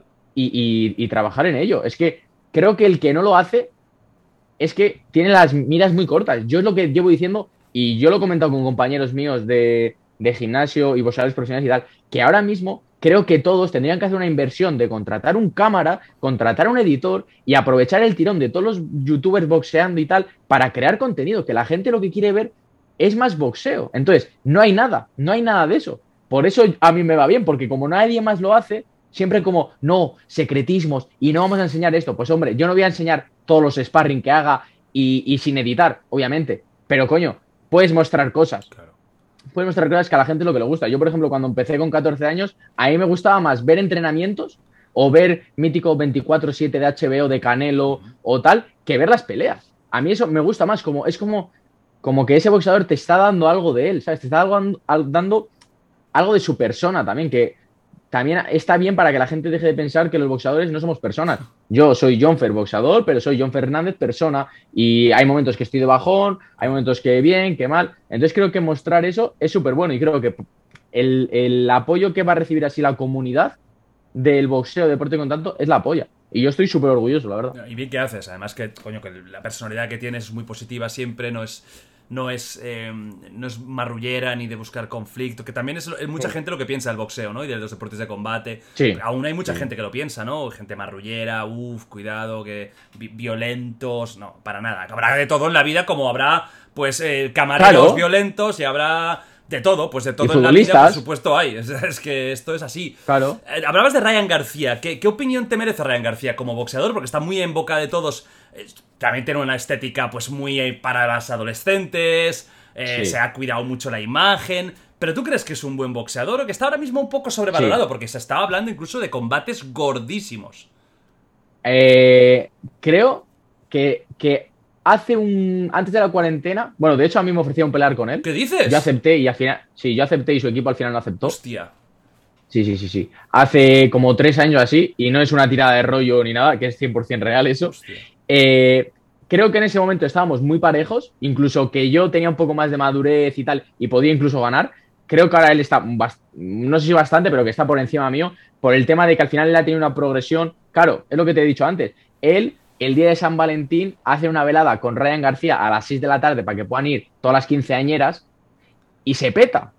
Y es así. Es como como Justin Bieber del boxeo. y eso es de puta madre, de puta madre. Y la gente le tira mucho pues, de que si de, ah, Instagram, no sé qué. Coño, la última pelea cayó y demostró que tiene sus huevos para levantarse. Que en esta vida no, no se es solo, y esto quiero que le quede muy claro, o sea, muy, sí, como claro a la gente, no se es solo boxeador, ya está, no puede ser nada más. Eh, futbolista, no puede ser nada más. Eh, no, yo tengo mi vida y cada uno con su vida puede hacer como si quiere trabajar en siete cosas a la vez. ¿Cuánta gente trabaja en tres trabajos para sobrevivir? Pues es que el boxeo es igual. Él ha visto que aparte de, ser un boxeador muy bueno, si trabaja las redes sociales, puede conseguir dinero, patrocinadores, puede conseguir afición. Eso se resume en peleas más gordas que puede atraer. Eh, ha visto que puede hacer eso y ha dicho, pues sale, aquí estamos. ¿Crees? Y me parece de puta que madre. ¿Tiene madera de campeón? Mm, sí, creo que todavía, por ejemplo, no está para Gervonta Davis. Creo que eso sería una locura. Eh, creo, para mí creo que sería una locura. Creo que la última pelea que le ofrecieron contra Javier Fortuna eh, también era una locura. Aunque Javier Fortuna no sea un campeón mundial consolidado, en plan va a un top y tal, creo que era una locura por el tema de que creo que tiene mucha experiencia, que es como muy maduro. Fortuna ha tenido peleas muy duras que todavía le faltan a, a Ryan García. Pero creo que Ryan García va a ser campeón mundial y va a ser un campeón mundial consolidado. Hostia. La verdad. Ahora mismo que, tiene, como tú más o menos, 25, 20... Creo que tiene, creo que tiene alguno menos, ¿eh? Vale. un par de ellos menos, creo. es que es muy joven, es que si tiene 23 años, bueno, le queda toda la carrera por, por delante. De hecho, ahora, ahora se, quitó de, una, de la pelea con Fortuna porque supuestamente tenía... Que además esto me gusta mucho que los deportistas eh, hablen y creo que es una cosa que hay que hablarla y que deje de ser un tabú porque decía que tenía problemas pues como depresión y así. Y para mí es, muy importante eso, porque al final los deportistas o la gente que está expuesta también son o somos eh, como un ejemplo y hay, coño, y hay momentos en la vida que no se puede estar súper feliz, que te pasas por depresiones, que pasas por momentos malos, la cuarentena fue muy dura para todo el mundo eh, o, la vida en general y creo que, que una persona como él, que tiene tanta repercusión, diga que coño, que ha dicho que no a una pelea porque tiene que cuidar su salud mental, me parece que está de puta madre. Además, un tío como él, que lo ves eh, rico, joven, guapo, dices, hostia, este tío lo tiene todo, es que... Y fíjate, una persona incluso con, con todo, con toda la vida por delante para triunfar y que, que te diga, no, mira, yo no puedo porque estoy con depresión y ansiedad. Ah. Y, y- Es que igual el problema es eso, que lo tiene todo. No, no porque lo tenga todo, sino que tener todo también conlleva una gran responsabilidad. La presión, Claro, la presión de, todo, las redes sociales claro. incluso, ya no es del boxeo, Claro, o sea, las propias redes sociales de que, que te, que te vigilen la vida, también mucha gente lo odia, mucha gente lo llama de todo, que es sobrevalorado, que, que es un, en el fondo es un paquete, que, que, que todo es eh, apariencia. Claro, también que te vayan diciendo esto constantemente, aunque seas muy pasota, Claro. al final te... Sí. Si eres joven y más, ¿no? Te va minando por dentro. Aunque seas muy pasota, un día, otro día, otro día. Tú puedes pasar 20 días, pero al 21 ya ah, te empieza a rascar un poco. Al 25 un poco más y al 30 ya te quieres cagar en la madre de todos los que te han puesto eso. Y es que es normal, porque es que no puedes ser pasota. Y, y ya no solo por, porque sea muy constante eso, sino porque tú un día estás un poco jodido, estás un poco deprimido por lo que sea, entras, miras tu bandeja de Instagram y es, eres un no sé qué, un no sé cuántos, es que, le- es que estoy seguro que le dicen que hasta ojalá se muera, estoy seguro. no, hombre, que la gente está loca. Sí, La gente está loca. Sí, no, no, sí, 100%. Si es que a todo el mundo que tenga un poco de, de- de- de imagen pública, tienes mucha gente que te quiere, que también es verdad, ¿eh? que también eh, tienes Sí, sí. muchísima gente que te admira, te quiere. Por lo general más, ¿eh? Mucha más. A ver, tienes que ser un personaje muy oscuro para que, que tengas más odio que, que- que fans, porque creces por los fans, no por el hate normalmente. Pero Claro, eso no quita que alguien, además, como Ryan García, con esa imagen que a mucha gente le dará rabia, pues eh, Hmm. es ya como el, el sumum. Sí, sí, lo vi, lo vi que estaba jodido y ahora ya subió un Pero- vídeo ahí entrenando, que ya estaba superándolo tal, pues ojalá... o a mí, el combate con Gervonta algún día me gustaría verlo, a mí Gervonta me encanta. Sí, como a mí también, a mí boxeador. también. Como persona ya es un tío más complicado y... Pero mira, volviendo un poco, perdona que Sí, te sí, corte, no, volviendo un poco a lo que a lo que he dicho antes de Cristiano, de Canelo, de gente exitosa que es, que lo tiene todo, que tiene muy buena imagen, que no sé qué, no sé cuántos. Creo que el caso de Ryan García es un poco también eh, eso. Es un tío que con 23 años es un tío súper exitoso, es guapo, la verdad, Sí, sí. eh, cuida muy bien sus redes sociales, eh, su apariencia, tal, no sé qué. Y eso a la gente le jode. Le- si, si Ryan García, en vez de ser así, sería un tío bajito, gordito, eh, sin éxito, tal, no sé qué, que todas las niñas no estuviesen detrás de él, seguramente que no tendría, eh, que no tendría tanto hate. La gente diría, ay, mira, pobrecito. Es que, es que Fíjate lo bien que cayó es triste. Andy Ruiz. Es triste, pero es así. Andy Ruiz cuando, Por ejemplo. cuando ganó a a Joshua. Claro, era la imagen del. Que no dirías nunca que sería campeón mundial. Un tío Claro, gordito, claro. eh, mexicano. Eh, que dices, ¡buah! Claro. Este seguro que no nunca hará nada en la vida. ¡Pam! Gana el campeón. Además, eh, de la forma en que ganó. Y es como todo el mundo le caía bien. Claro. Pero también, fíjate tú, que luego cambió rápidamente y aún con estas características todo el mundo le, pus- le puso hate por el segundo combate, que no se había preparado. Que quiero decir Sí, bueno, que el hate es tan rápido en internet que puede ser hoy el Sí, más amado y en cuatro días el más odiado. O sea, no hay... Sí. eh, to- Todo es Sí, pero bueno, así. Mi, mi teoría, yo, mi teoría ahora, mira, que estamos hablando, estoy pensando un poco más en, en gente para poder dar credi- credibilidad a la teoría. Por ejemplo, Justin Bieber en su momento, cuando salió, que el hate que tuvo. Sí, sí.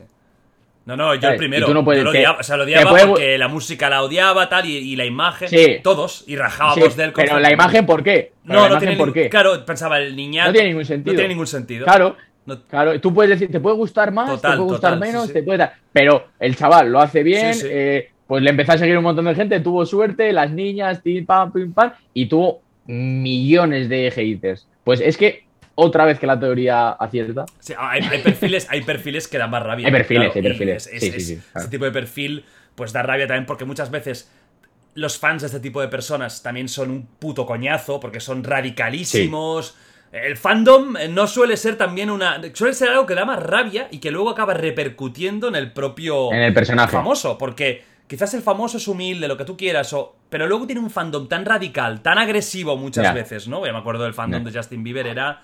Pero incluso con él, o sea, como si fuera su. como si fuera algo suyo, tío, que Justin es suyo, o sea, no te debe ninguna explicación. O sea, se las debe a su madre o a su novia o quien sea.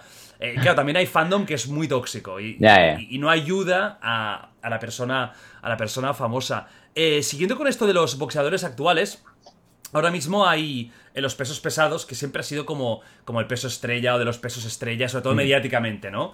Eh, porque es que mola ver a gente tan grandota y que pega tan fuerte, que hay tantos caos, pues ahí dándose. Pero ahora hay un... Bueno, ahora, ya hace unos años que hay, hay una situación que yo encuentro incomprensible, lo que tú decías de la UFC. Tú quieres ver los mejores contra los mejores, ¿no? Eso es lo que todos queremos ver. Tenemos a los mejores que yo aún no sé si Anthony Joshua es mejor que Tyson Fury. No los, o que, bueno, Wilder yo creo que ya queda un poco más descartado. Pero yo no sé si es mejor o no. O sea, me parece surrealista que... Y ahora ya hay dudas que se vayan a luchar, porque creo que hay problemas. Pero esto, esto, es un, esto es un puto cachondeo. Se van a retirar al final y no habrán lu- luchado los mejores. Te quiero preguntar primero por ellos. ¿Qué opinas de cada uno de ellos? Tyson Fury, ¿te gusta como... Eh, ¿Boxeador? a ver, como boxeador me parece que, que, mm, sí, me gusta, pero como persona no me gusta nada. O sea, ¿No?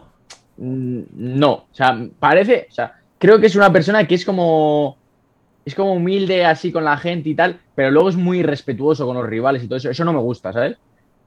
Eh, me parece que tiene, que, que, joder, que tiene mucho mérito que pasó una adicción a las drogas, que bajó un montón de peso, que tal, que no sé qué. Todo eso sí, y con eso, vamos, 100% eh, de Fury. Pero luego últimamente hace como declaraciones y eso que no van muy, muy acorde con cómo soy yo o tal, y ah, me, me chirría un poco. Por ejemplo, Anthony Joshua eh, me parece que es un tío súper elegante, es un deportista nato, un trabajador. Mm, boxea peor que Fury, pero por eso yo los igualo, ¿sabes? O sea, en, el, en la balanza de gustarme, les igualo por eso, porque, vale, boxea un poco peor, pero se ve que es un trabajador, me encanta verle entrenar, un caballero, ¿sabes? Un deportista, siempre lo más respetuoso posible y tal. Entonces, eh, esa pelea me gustaría verla y creo que ganaría Fury, ¿eh? ¿Tú crees que ganaría? Yo creo que ganaría Fury. Tiene. Sí, pa- sí. para- es que tú lo ves físicamente y es que es- está como desgarbado, incluso. eh, es decir, que tiene un físico extraño para la altura y, y- y todo. Sí. Con- nunca, ha estado, nunca ha estado fuerte, siempre está con su barriguita, No, no, aunque no. esté delgado, con su barriguita, incluso que está como un poco encorvado, pero lo ves movi- por los- el movimiento de pies que tiene y la agilidad que tiene, es increíble. Que no concuerda con la, con la altura, con el físico. Bueno, con, con Wilder. Sí, con el físico, no, no concuerda.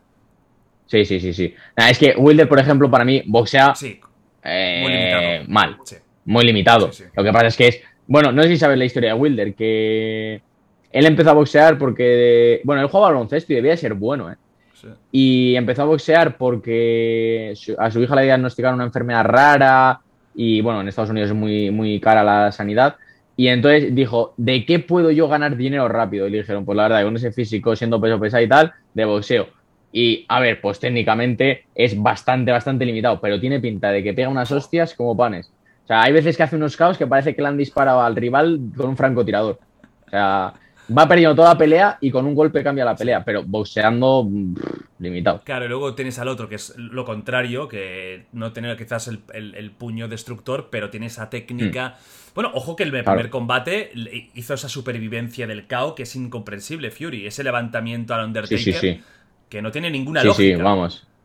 Eh, la verdad que ninguna. O sea, yo me quedé flipado. Dije, madre mía, este tío, si se ha levantado. Tú imagínate, eres Wilder, le pegas tu mejor golpe, le tiras ahí y se levanta. Yo digo, ¿dónde está la puerta del ring que me quiero ir? Este Me voy, me piro, me piro porque y al segundo yo creo que estaba mucho mejor preparado Fury y realmente fue un, a nivel de boxeo fue un baño espectacular. O sea, ¿tú crees que ganaría Sí, sí, sí. Fury? Ahora mismo si hubiera el gran combate ganaría Fury. A Joshua. Yo creo que sí. Mm.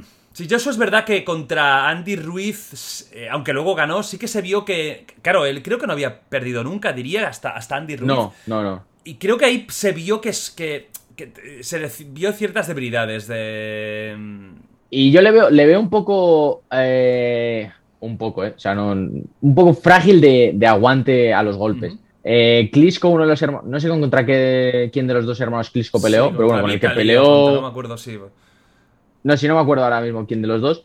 Eh, también, como que hubo alguna mano que sintió bastante y tal. Como que, claro, en esos pesos, también aparte de pegar fuerte, tienes que aguantarlos. Porque, claro, el de adelante también pesa un montón como tú y pega, pega muy fuerte. Eh, creo que en este caso, en la pelea con Fury, no notaría muchos golpes porque Fury no es un pegador, pero creo que se mueve muy bien, boxea muy bien y creo que, que Joshua le, le falta eso, ¿no? Le falta esa plasticidad, ese como esa como armonía, ¿sabes? O sea, yo a Fury le veo boxeando y parece que es un peso ligero, se mueve, pum, pam, Sí, sí. tal, ¿sabes? Como le veo como muy suelto. Y dices una cosa de, de aguantar los golpes y siempre tiene una pregunta, ¿no? La gente que os dedicáis a, a esto, al boxeo o a los deportes de combate, eh, hostia, ¿cómo, ¿cómo de alguna forma se puede entrenar eh, la quijada o los... se- entiendo que sí que la parte abdominal, pues bueno, sí, porque puedes hacer Sí, más fuerte sí. el tronco, pero por ejemplo, la puta cara. Eh, si ¿Hay Eh, alguna no. forma, tío, algún condicionamiento o no? No, por ejemplo, eh, cuando te dan golpes fuertes, es verdad que las cervicales sufren mucho y de ahí también pueden venir caos y mareos y tal. Entonces, por ejemplo, ejercicios de cuello sí que hacemos, pero lo que es eh, la mandíbula, la quijada, es la que tienes. Es la que tienes y hay muchos campeones mundiales que por poca quijada no han marcado una, una historia. O sea, no han marcado historia. Por ejemplo, Amir Khan, a mí es un boxeador que me flipaba. O sea, me parecía un boxeador de la hostia, pero cada vez que le pegaban, macho, iba al suelo. Y eso es, eso es una putada. Es que es una putada porque eso es un don o una cualidad que tienes, ¿no? Tú no puedes... ¿Cómo vas a entrenar? ¿Haciendo mandíbula, poniéndola dura? Sí, ¿cuánto te va a ayudar eso? ¿Entiendes? O sea, es, es como que no hay ningún ejercicio específico que digas, si haces esto, vas a ganar quijada. Y además, eh, el aguante, las personas que tienen mucho aguante, eso también, golpe, golpe, golpe, llega un día que de repente te tocan y ya te has jodido, ya cada vez que te toquen vas al suelo, o sea, al final es como una mochila, ¿sabes? Es aguan- ir metiéndote golpes en una mochila, una mochila, al final la mochila un día te echa para atrás. Claro. ¿Cuál es el, el golpe más duro que puede recibir un boxeador? ¿Cuál es el, el KO más fácil? ¿Hay algún, algún tipo de, de alguna zona, la mandíbula, el hígado, la lateral de la cabeza? ¿Cuál dirías que es el peor sitio A ver, para... o el, el sitio que en teoría te asegura más un, un KO o un casi KO? A ver, la 100, si te cogen bien en la 100, eh, te marea, pero no te deja esos caos que vemos ahí impresionantes que en el suelo se ponen a moverse. Sí. Los que te desconectan, por lo general, eh, son en la mandíbula y por lo general, mm, o muchas veces son con golpes un poco curvos, porque lo que hace es que la mandíbula, como que se desencaja, no se llega a desencajar, pero como que va hacia un lado, la parte superior de la cabeza hacia el otro, y entonces ahí hay un roce con el cerebro y tal, que. ¡Hala! Te desenchufan y, y te levantas al día siguiente, ¿sabes? Pero eh, tampoco hay un golpe que digas, si tienes este golpe vas a ganar por KO, sí, no, o sea, es, es como muy relativo.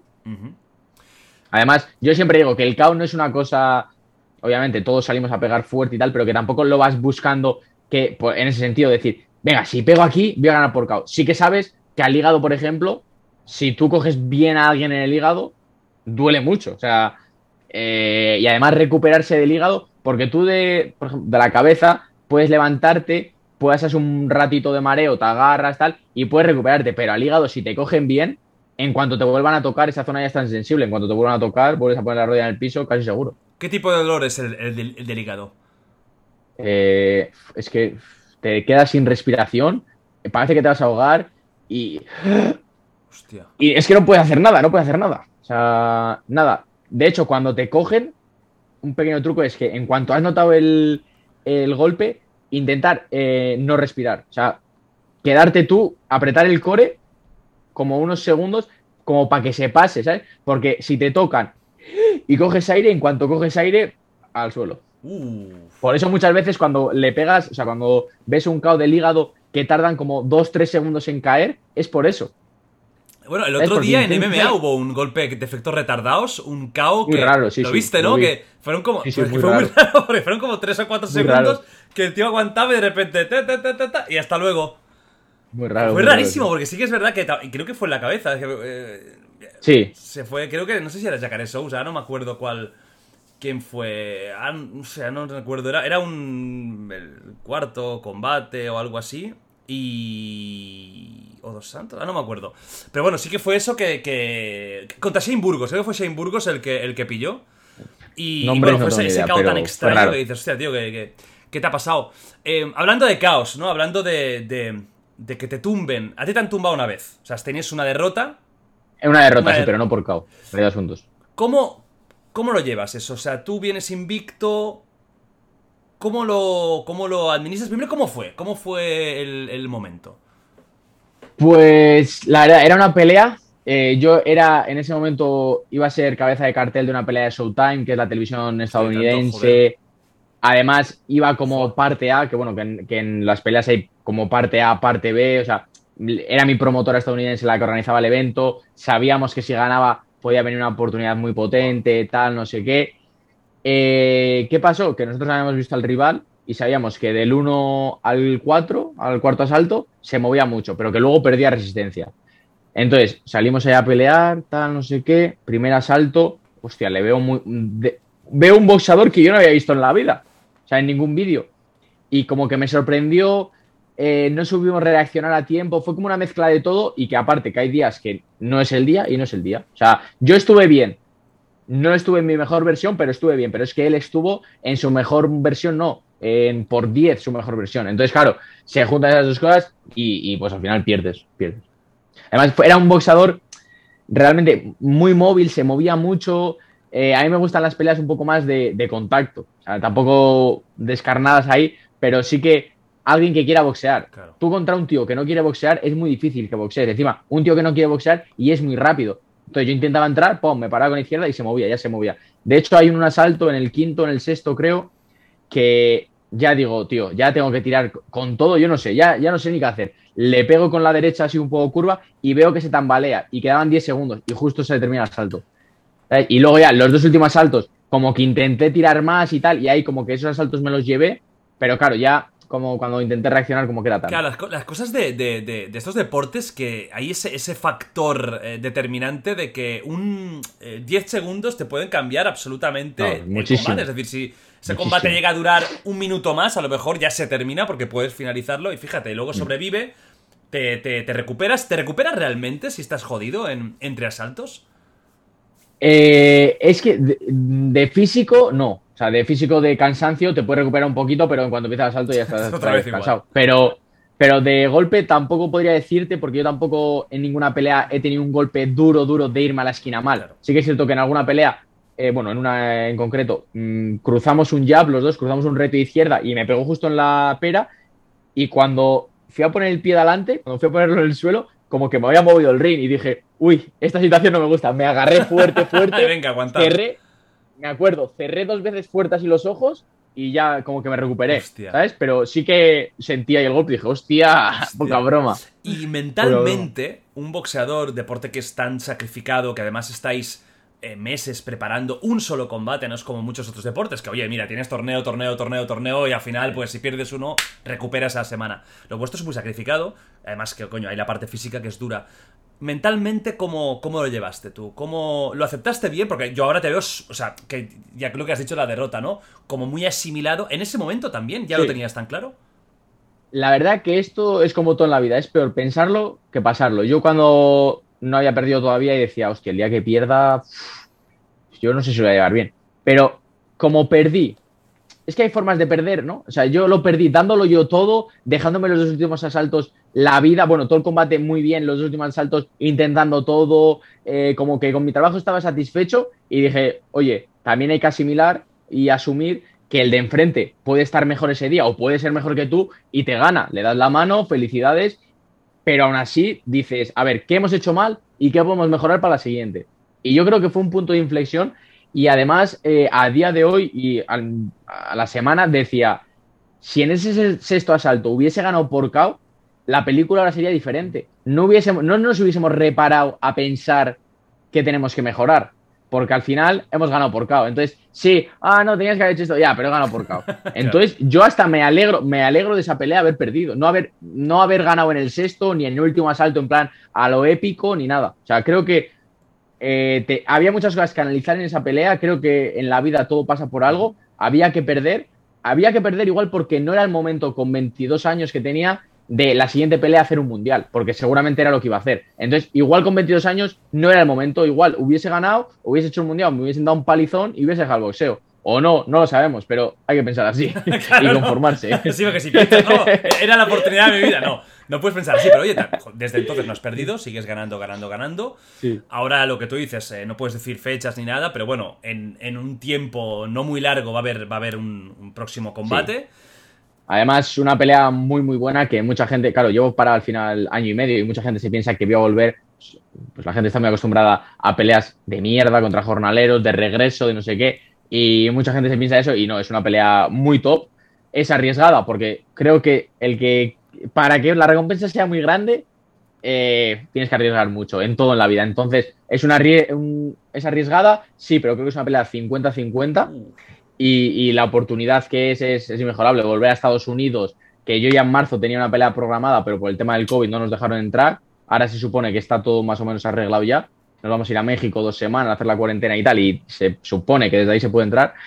Eh, es una oportunidad que, que, hay que aprovechar y que las oportunidades pasan una vez en la vida. ¿Que voy y pierdo? Pues tengo dos derrotas. La siguiente pelea gano o intento ganar y ya está. Al día siguiente, o sea, es lo que te digo, que mi mentalidad cambió mucho en esa derrota también en, en que para mí antes el boxeo era mi vida y mi mejor amigo que siempre me acompaña a todas las peleas, es un tío con 40 años, que es un tío que tiene mucha vida, eh, me dijo, te voy a dar un consejo.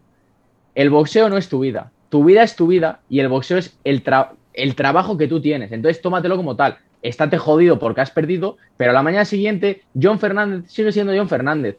Ha perdido, sí, pero has perdido una parte de, en tu trabajo. Muchas veces, pues es como si un inversor en bolsa Claro que te lleva la decepción cuando pierdes un montón de dinero, pero al final tu vida es otra.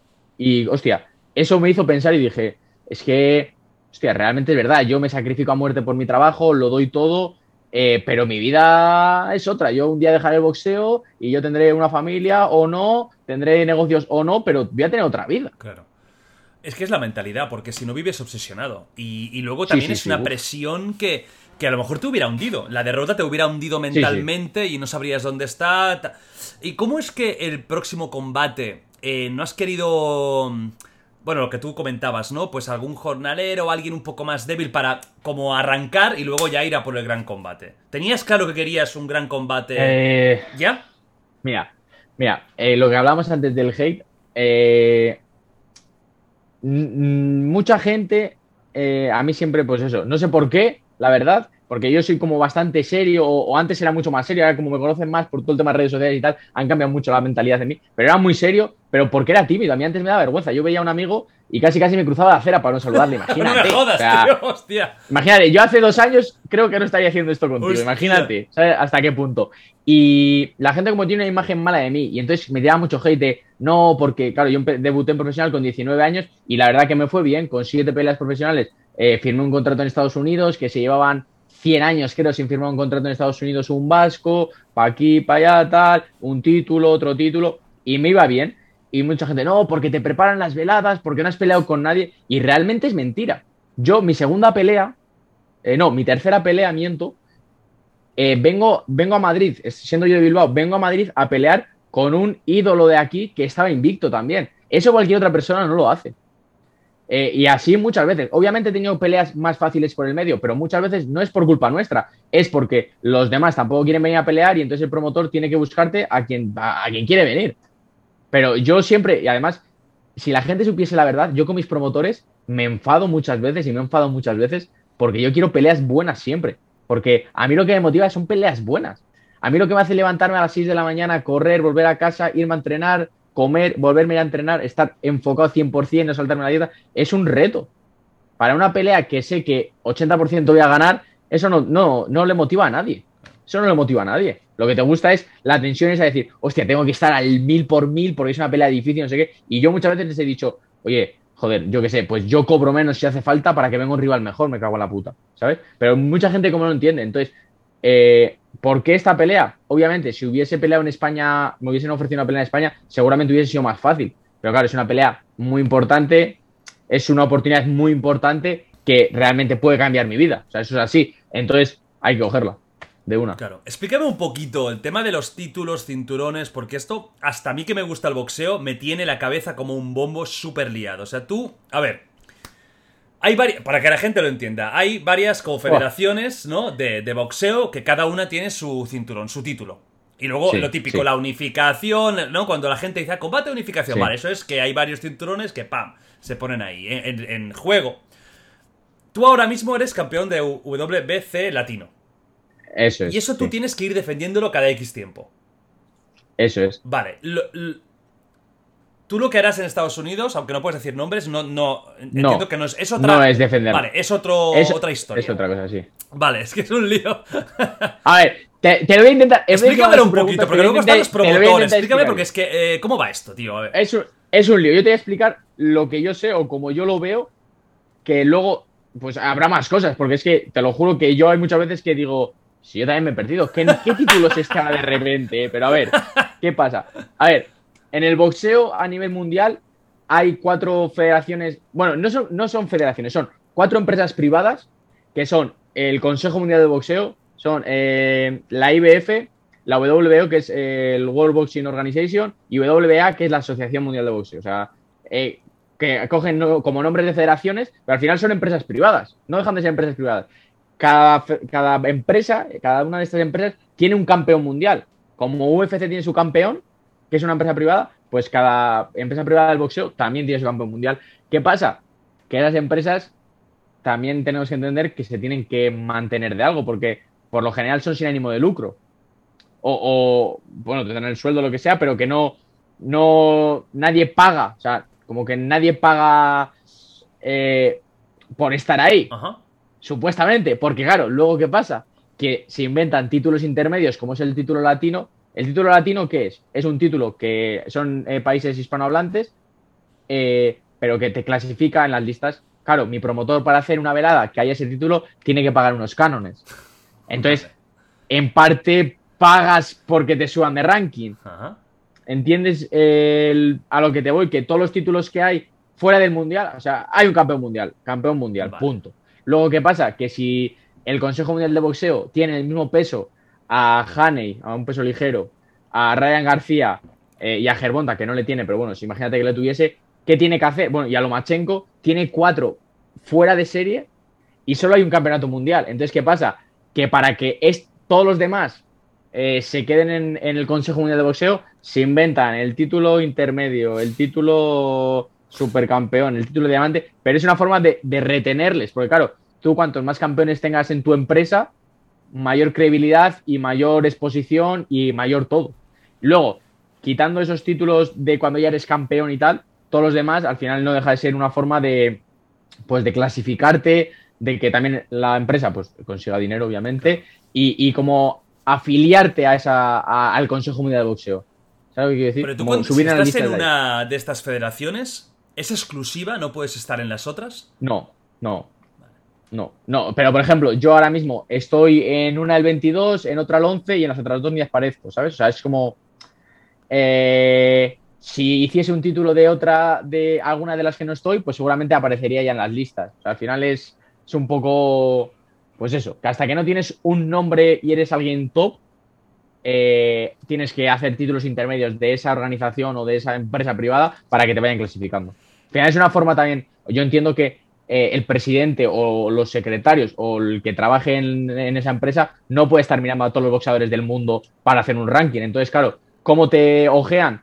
Pues si, si haces un título, si tú vas y le dices, oye, quiero hacer un título de no sé qué, ¿cuánto hay que pagar de cánones? ¿2.000 euros? Pues toma, 2.000 euros y entonces ya van a estar pendientes de esa pelea, ¿entiendes?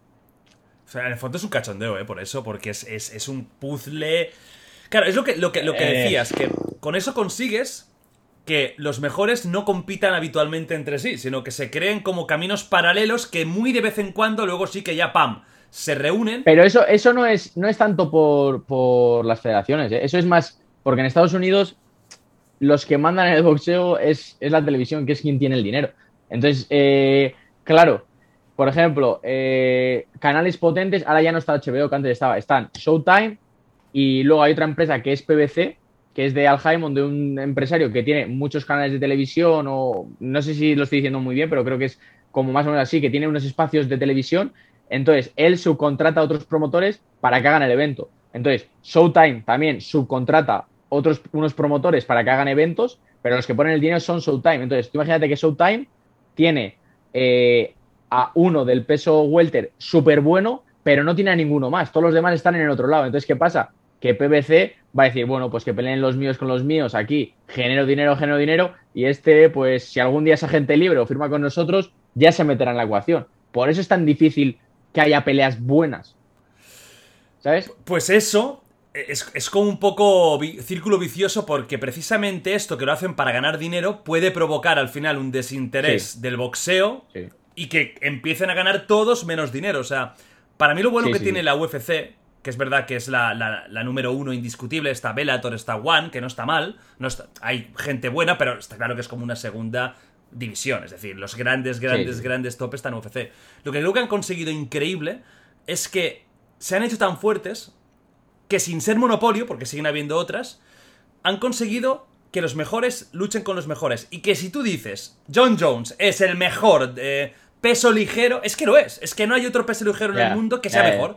Porque si tú eres español, chino, ruso, vas a ir a la UFC al final. Vas a acabar ahí, de hecho, Claro. es súper internacional. Bueno, ahora tenemos a Sí, Juan. Espino que estuvo aquí eh, luchando ahí, Ilia Topuria que también eh, tiene un futuro que flipas en, en- en la UFC. O sea, hay gente, eh, Joel también, o sea, gente que, hostia, sí. que cuidado que tienen un futuro eh, impresionante. Claro, se ha convertido como la primera división mundial, que es lo que, que ojalá un día de alguna forma pasara en el boxeo, ya sea acuerdos entre televisiones, porque es que, por ejemplo, el caso de Anthony Joshua y, y Fury es que es vergonzoso. O sea, es, es algo que se van a Mira. retirar al final. Ya, eh, Fury tiene una edad. Sí, sí. Por ejemplo, en ese caso, claro, no es solo la televisión. También hablamos de, de las. Cuando ya hay unificación de títulos, eh, cuando ya un boxeador gana todos los títulos, ya también hay intereses de las federaciones. ¿Qué pasa? Que, por ejemplo, eh, las federaciones siempre ponen un- una defensa obligatoria. O sea, del ranking pues, cogen al número uno y entonces el campeón tiene que defender con el número uno el título. Entonces, ¿qué pasa?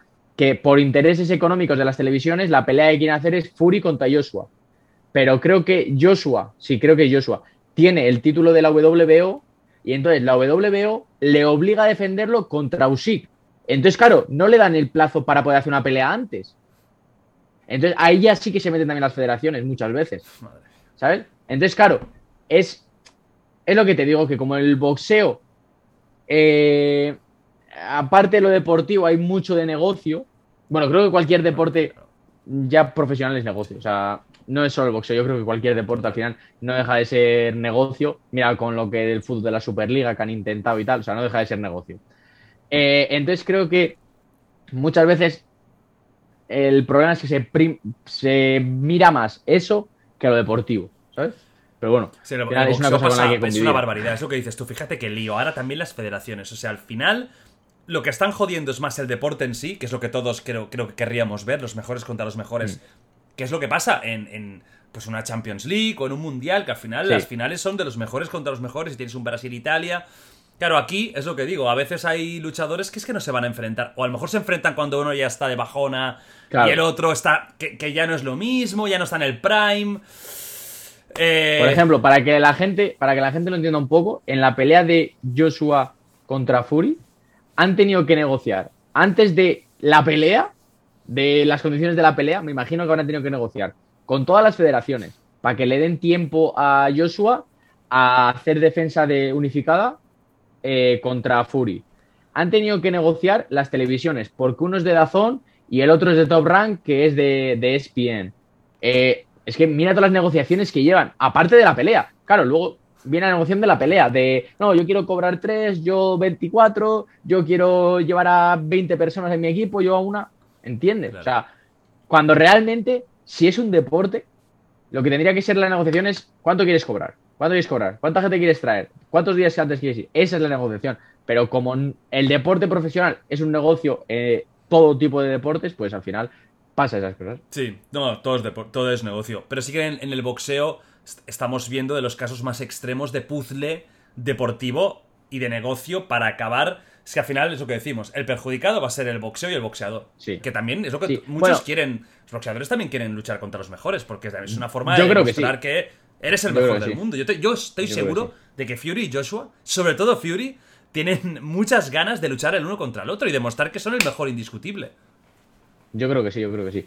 Y en cuanto a, a UFC, yo creo que eso no pasa, o no pasa de momento, ¿eh? ojalá, ojalá no pase nunca, pero no pasa de momento por el tema de que sí que es un poco monopolio, aunque haya otras, es un monopolio enmascarado. Ujú. Eh, y creo que todavía, de momento, el, el MMA o UFC no genera tantísimo dinero como el boxeo. El boxeo genera muchísimo dinero. Ahora igual está empezando a generar más, pero hasta hace poco no generaba la cantidad de dinero que genera, que genera el boxeo. Entonces, claro, sí es negocio, pero no tan extremo. Sí, va, va a empezar ahora porque sí que ya, se están, ya, ya hay veladas de, de UFC millonarias, se están haciendo muy famosos, con muchos seguidores. Este es el deporte de contacto de moda. Ahora mismo las MMA y UFC Claro. es, es el deporte de contacto de moda. Creo que con mucha diferencia porque tú, por ejemplo, en, en- en España hablas de grandes boxeadores y es que muy poca gente te sabrá decir. Y si no, Ya, ya, no. si hablamos ya de, de- de pesos welters y más medianos, más pequeñitos, yo creo que el 95%, 99%, ni puta idea. Pero Ni todo el mundo te ya. sabrá decir, o mucha más gente te sabrá decir, pues el McGregor, el Tony Ferguson, eh, el John Jones, el George St. Pierre. Ya hay más gente que, que- que- que- empieza a conocer este tipo de. de- Sí, y esto es un sí, aviso para el boxeo. cuenta- Yo creo que es un aviso de que Sí, es verdad que hasta el momento las, las cifras eran estratosféricas, pero esto. Yo lo estoy notando hasta con Cambia. amigos míos que Bueno. antes les molaba, ahora ya me cuesta más porque eh, es como el otro día, Canelo luchando contra, contra el Gidrin, que es, que es un tío que había perdido, o sea, un tío que le dan el, el combate para el título, que acaba, un tío que acaba de perder, porque tampoco hay más, es, es que no hay, no hay... Claro. Es, mm, son Sí, cosas- yo, yo me he dado cuenta, yo me he dado cuenta desde que estoy con los directos y tal, veo que mucha gente, o sea, me siguen a mí, yo siendo boxeador, mucha gente sabe mucho más de UFC y me dicen nombres. Yo de eso por eso me he aficionado un poco, porque me dicen, oye, reacciona a esta pelea, no sé qué. Y yo antes no veía UFC, pero he visto que igual el 70% del chat sabe mucho Eh, más y de suerte UFC de la velada de Ibai. Que es que que si no directamente suerte, sería un suerte. 90, Y suerte, y suerte. 95%. Bueno, más Sí, sí, sí, cositas, sí. más cositas de, de- del tema. Trash Talk. Eh, también es algo que está muy de moda, siempre ha existido. Eh, Mohamed Ali era el genio de esto, pero ahora con todo en UFC, que, que tiene un rollo. Creo que han conseguido sumar un poco el rollo WWE, ¿no? La, la- la- las careos, Sí. tal. A ti no te mola, ¿eh? El Trash Talk no te motiva nada. A ver, a mí no me mola si me dicen, oye, tienes que hacer esto. Pero sí, a ver, yo no te voy a negar, yo soy un poquito de sangre caliente y si el otro me hace alguna declaración así un poco subida de tono y tal, hay que contestar, yo la voy a contestar. O, o ahora, yo por ejemplo, no me gusta hablar mal, pero joder, sí que como muchas veces recibes críticas de ¿por qué no peleas con este? A mí me pasa mucho en España, ¿por qué no peleas con este? ¿Por qué no peleas con este? Y yo sé que hemos negociado muchas veces la pelea y al final no se ha llegado a un acuerdo, pues sí que yo hay veces que digo, coño, se ha ofrecido la pelea, pero no ha querido cogerla. Y no, no es una falta de respeto. Yo creo que lo que está mal es cuando ya es una falta de respeto como muy, eh, muy exagerada. Pero que hay ahí un poquito de, de morbo, me parece hasta bien, sobre todo por lo que tú dices, porque yo tengo amigos que no ven boxeo, solo ven boxeo si en el pesaje se han encarado. Yo tengo, uno de mis mejores amigos me dice, hostia, voy a ver esta pelea, le digo, pues es una pelea de mierda, me dice, ya, pero buah, se han empezado por redes sociales y tal, a tirar mierda, no sé qué. Le digo, madre mía, tío, madre mía. ¿Tú, tú, eh, has tenido algún Entonces, careo eh, caliente? Eh, no, a ver, caliente no. Yo siempre me pongo muy serio, pero porque yo soy así, me gusta como soy un boxeador serio, me pongo serio. Eh, sí, cuando hice el Mundial Plata, el rival hizo así, como que me iba a cortar el cuello mañana, tal, no sé qué. Pero vamos, que, pero está guay porque esa imagen, o sea, se me hizo viral. La subí a Instagram y se hizo viral porque a la gente lo que le mola. Es que es así. Y luego Entonces, siempre hay la típica imagen de se hace esto y luego pierde. El otro pierde y es Sí, como es, es. el karma es. y todas las historias estas, ¿no? Del que va de chulito, acaba perdiendo y toda la historia. Escúchame, ¿tienes alguna anécdota divertida que te haya pasado durante tu carrera de boxeo, en algún combate, en alguna preparación, en alguna historia que digas, Buah. esto es una anécdota de la parra? La, la- esta, mira, esta la tengo que contar. Vamos allá, eh, cuidado, Eh, eh. Es de, o sea, no, es, es muy graciosa, es muy graciosa. Es, pues ahí se demuestra pues que cuando yo firmé el contrato en Estados Unidos tenía 21 años, tú imagínate.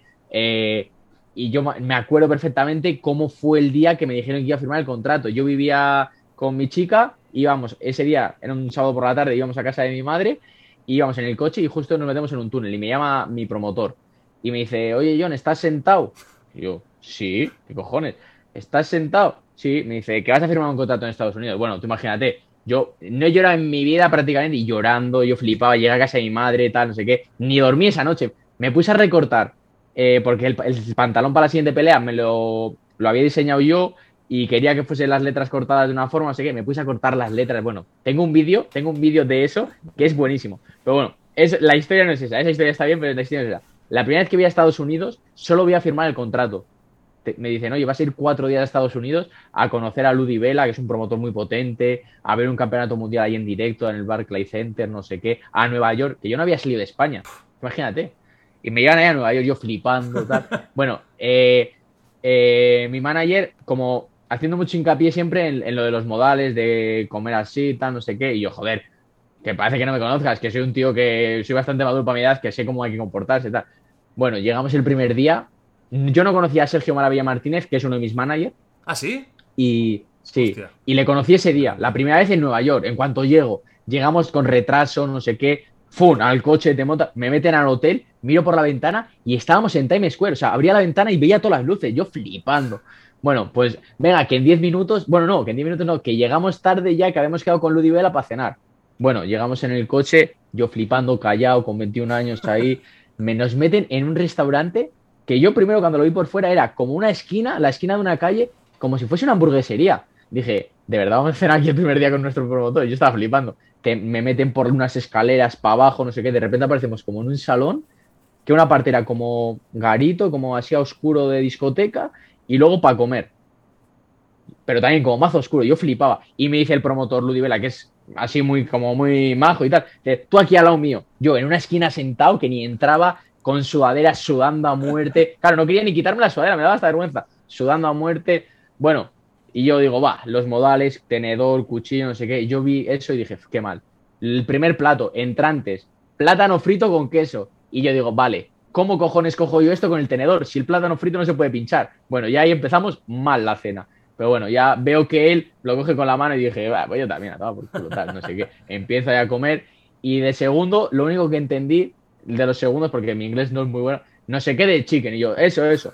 Me traen el pollo y yo, claro, dije, si él también ha pedido lo mismo, voy a esperar, porque como él lo coja con la mano, si yo lo cojo con la mano. Y vi al lado del pollo una cosa que parecía una salchicha. Y claro, estaba oscuro.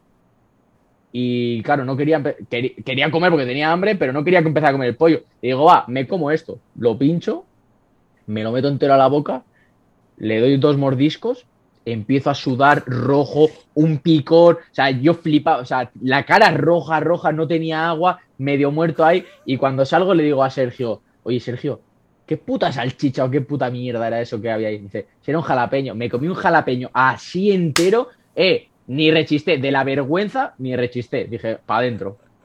Yo flipando, o sea, fue, me lloraban los ojos, Claro, eh, si o sea, un jalapeño literal. entero, cabrón, es una locura, tío. Y encima es que a mí no me gusta el picante. me esas levanté, me levanté y fui al baño. O sea, después cuando ya terminamos, me levanté, fui al baño porque tenían los vaqueros, notaba como sudor. Digo, parece que me he meado. O sea, imagínate, un sudor me entré y pensaba que me moría. O sea, esa ha sido la mejor, bueno, la mejor no, pero ha sido una Pero, anécdota. tío, el que- restaurante ese, que- ¿dónde coño llevaron? ¿Pero era un sitio en teoría exclusivo o era, o era un sitio cutre cualquiera? Yo qué sé. No sé, era un sitio muy raro que. y- o sea, muy raro, no, era muy guapo, pero que muy oscuro para cenar. A mí me gusta la luz, a mí tan oscuro no me gusta. Y encima, claro, vas con todos los nervios de que te han estado diciendo que si el cuchillo con un lado, que si el agua de no sé qué, que no sé cuándo, y de repente, lo mejor de todo eso es que eh, mi promotor, Ludi Vela, es calvo, coge la servilleta, se seca la calva, se están llevando mi pollo, se están llevando mi pollo y dice, ¿no quieres más? Y le digo, no, me coge el muslo de pollo, le come. Yo, no. O sea, yo venía con unos planes y me los han jodido entero y me he comido un jalapeño entero. o sea, me acaba de joder el estómago durante... Voy a Sí, sí, cagar no, fuego fue esta brutal. noche y... y- y encima brutal, he comido... brutal, hostia, qué, qué- qué fuerte. ¿Y qué tal bien, no? La, la experiencia en Nueva York, una Nah, pasada. la, la experiencia de locos. Esos cuatro días los disfruté, luego cada vez que he ido ha sido a pelear y no disfrutas tanto, ¿sabes? Ya, ya, porque vas por Al final, trabajo. Vas claro. con el peso, claro, vas, eh, vas delgado ahí dando el peso los últimos días, no te vas a poner a visitar nada ni nada, y encima luego peleas y al día siguiente te vas del tirón. Claro, claro. Eso es, un día tienes que ir de tranquis, Sí. relax, para disfrutar con tu con, eh, con tus 70 kilos, 72 kilos, eh, Ahí comiendo. bien, a comer, sí, ahí sí, ahí sí. Escucha, antes No, hablabas en Las de... Vegas sí que estuve un mes. Ha- Hablabas de, de, de tu madre y de. Claro, hay una pregunta que mucha gente que os dedicáis a esto se me viene a la cabeza, ¿no? ¿Qué opinan los padres, los amigos íntimos, la gente cercana, la pareja, de que te dediques a esto? La verdad que todo el mundo me apoya a muerte. ¿Y la primera vez que lo dijiste? Eh, cuando empecé a entrenar, entrenar bien, porque yo dejé el fútbol con 14 años, mi tío empezó a practicar K1 y tal, y entonces fui con él a probar, me- gustó, y mi madre, coño, pues haz deporte, deporte y tal, pero el primer día que le dije que quería competir, ese ya no le hizo tanta gracia, ¿eh? Me dice, tú estás loco, tú no vas a competir. Y yo que sí, que tal, no sé qué. Al final la tuve que convencer para que un día viniese al gimnasio. Entonces ya vio, pues, em, el entrenador, o sea, como le cambió la imagen que tenía ya del boxeo, yo creo. Y entonces ya me dejó. Y desde ahí, pues mi hermano pequeño también boxea. eh, van todos a verme siempre. O sea, al final ya como que el boxeo está implementado en la familia a saco, ¿sabes? ¿Tú si tuvieras un día algún hijo y te dijera que quieres ser boxeador, lo apoyarías? O, o- bueno, apoyar Eh, supongo que sí, pero ¿te gustaría o- te daría un poco de miedo? Eh, no miedo, no me gustaría porque sé que. Porque conozco muy bien este mundo y sé lo que. todo lo que hay que sufrir, todo lo que hay que invertir. eh, y sé cómo es la situación del boxeo en España, que es muy difícil vivir de ello. Entonces, obviamente, le apoyaría full. O sea, le apoyaría y le intentaría aconsejar lo mejor posible y tal. Pero. mm, a ver, sí me gustaría, en el fondo sí que me gustaría, pero como que tendría ese miedo, ¿no? Porque, hostia, yo sé lo duro que es, yo sé lo mal que lo he pasado yo en muchas situaciones y lo que lo sigo pasando. Y entonces le diría, estudia. Estudia Claro, eso, eso, y luego haz lo que quieras, ¿no? y luego haz lo que quieras. ¿Qué es lo peor del boxeo? Dices que lo has pasado muy mal, que, lo, que, que, que es un muy duro. ¿Qué es lo peor? Lo peor en cuanto a entrenamiento y eso, sin duda, es la dieta. O sea, eso no hay, no hay lugar a duda. Eh, porque luego al final nos gusta entrenar, obviamente. Eh, y en cuanto al boxeo, yo siempre digo que lo que menos me gusta del boxeo es toda la gente que lo rodea. Todo lo que digo, pues lo que hemos estado hablando de televisiones, promotores, son indispensables, pero no sé, creo que, que hace que el deporte, que es lo que yo amo, sea mucho negocio y entonces lo dejo de amar un poco. No sé si me explico. Claro. Pierde la pureza. Está claro que se convierte más es. en un business y en, un- y en una relación es. contractual que no en gente que quiere competir y a ver quién es el mejor y quién. Eso es. Eso y pasarlo bien y todo. Claro. Y, y la dieta dices que es muy duro, lo has pasado muy mal. Sí, sí, es duro, es duro. No sé, claro, Al estás muy bajo que- tu peso. O sea, está- tienes que, Claro, que claro. mantener un peso muy bajo. Eh, ¿Tienes alguna, táctica ahí. o, o vas con A un ver, dietista una dieta- o cómo...? Sí, mi, mi, mi mujer es nutricionista Ah, bueno. y es probada física, entonces es ella la que me lleva toda esa parte. Eh, y a ver, digamos, siempre llevo una dieta equilibrada. Cuando empiezo preparación, un poco más estricta.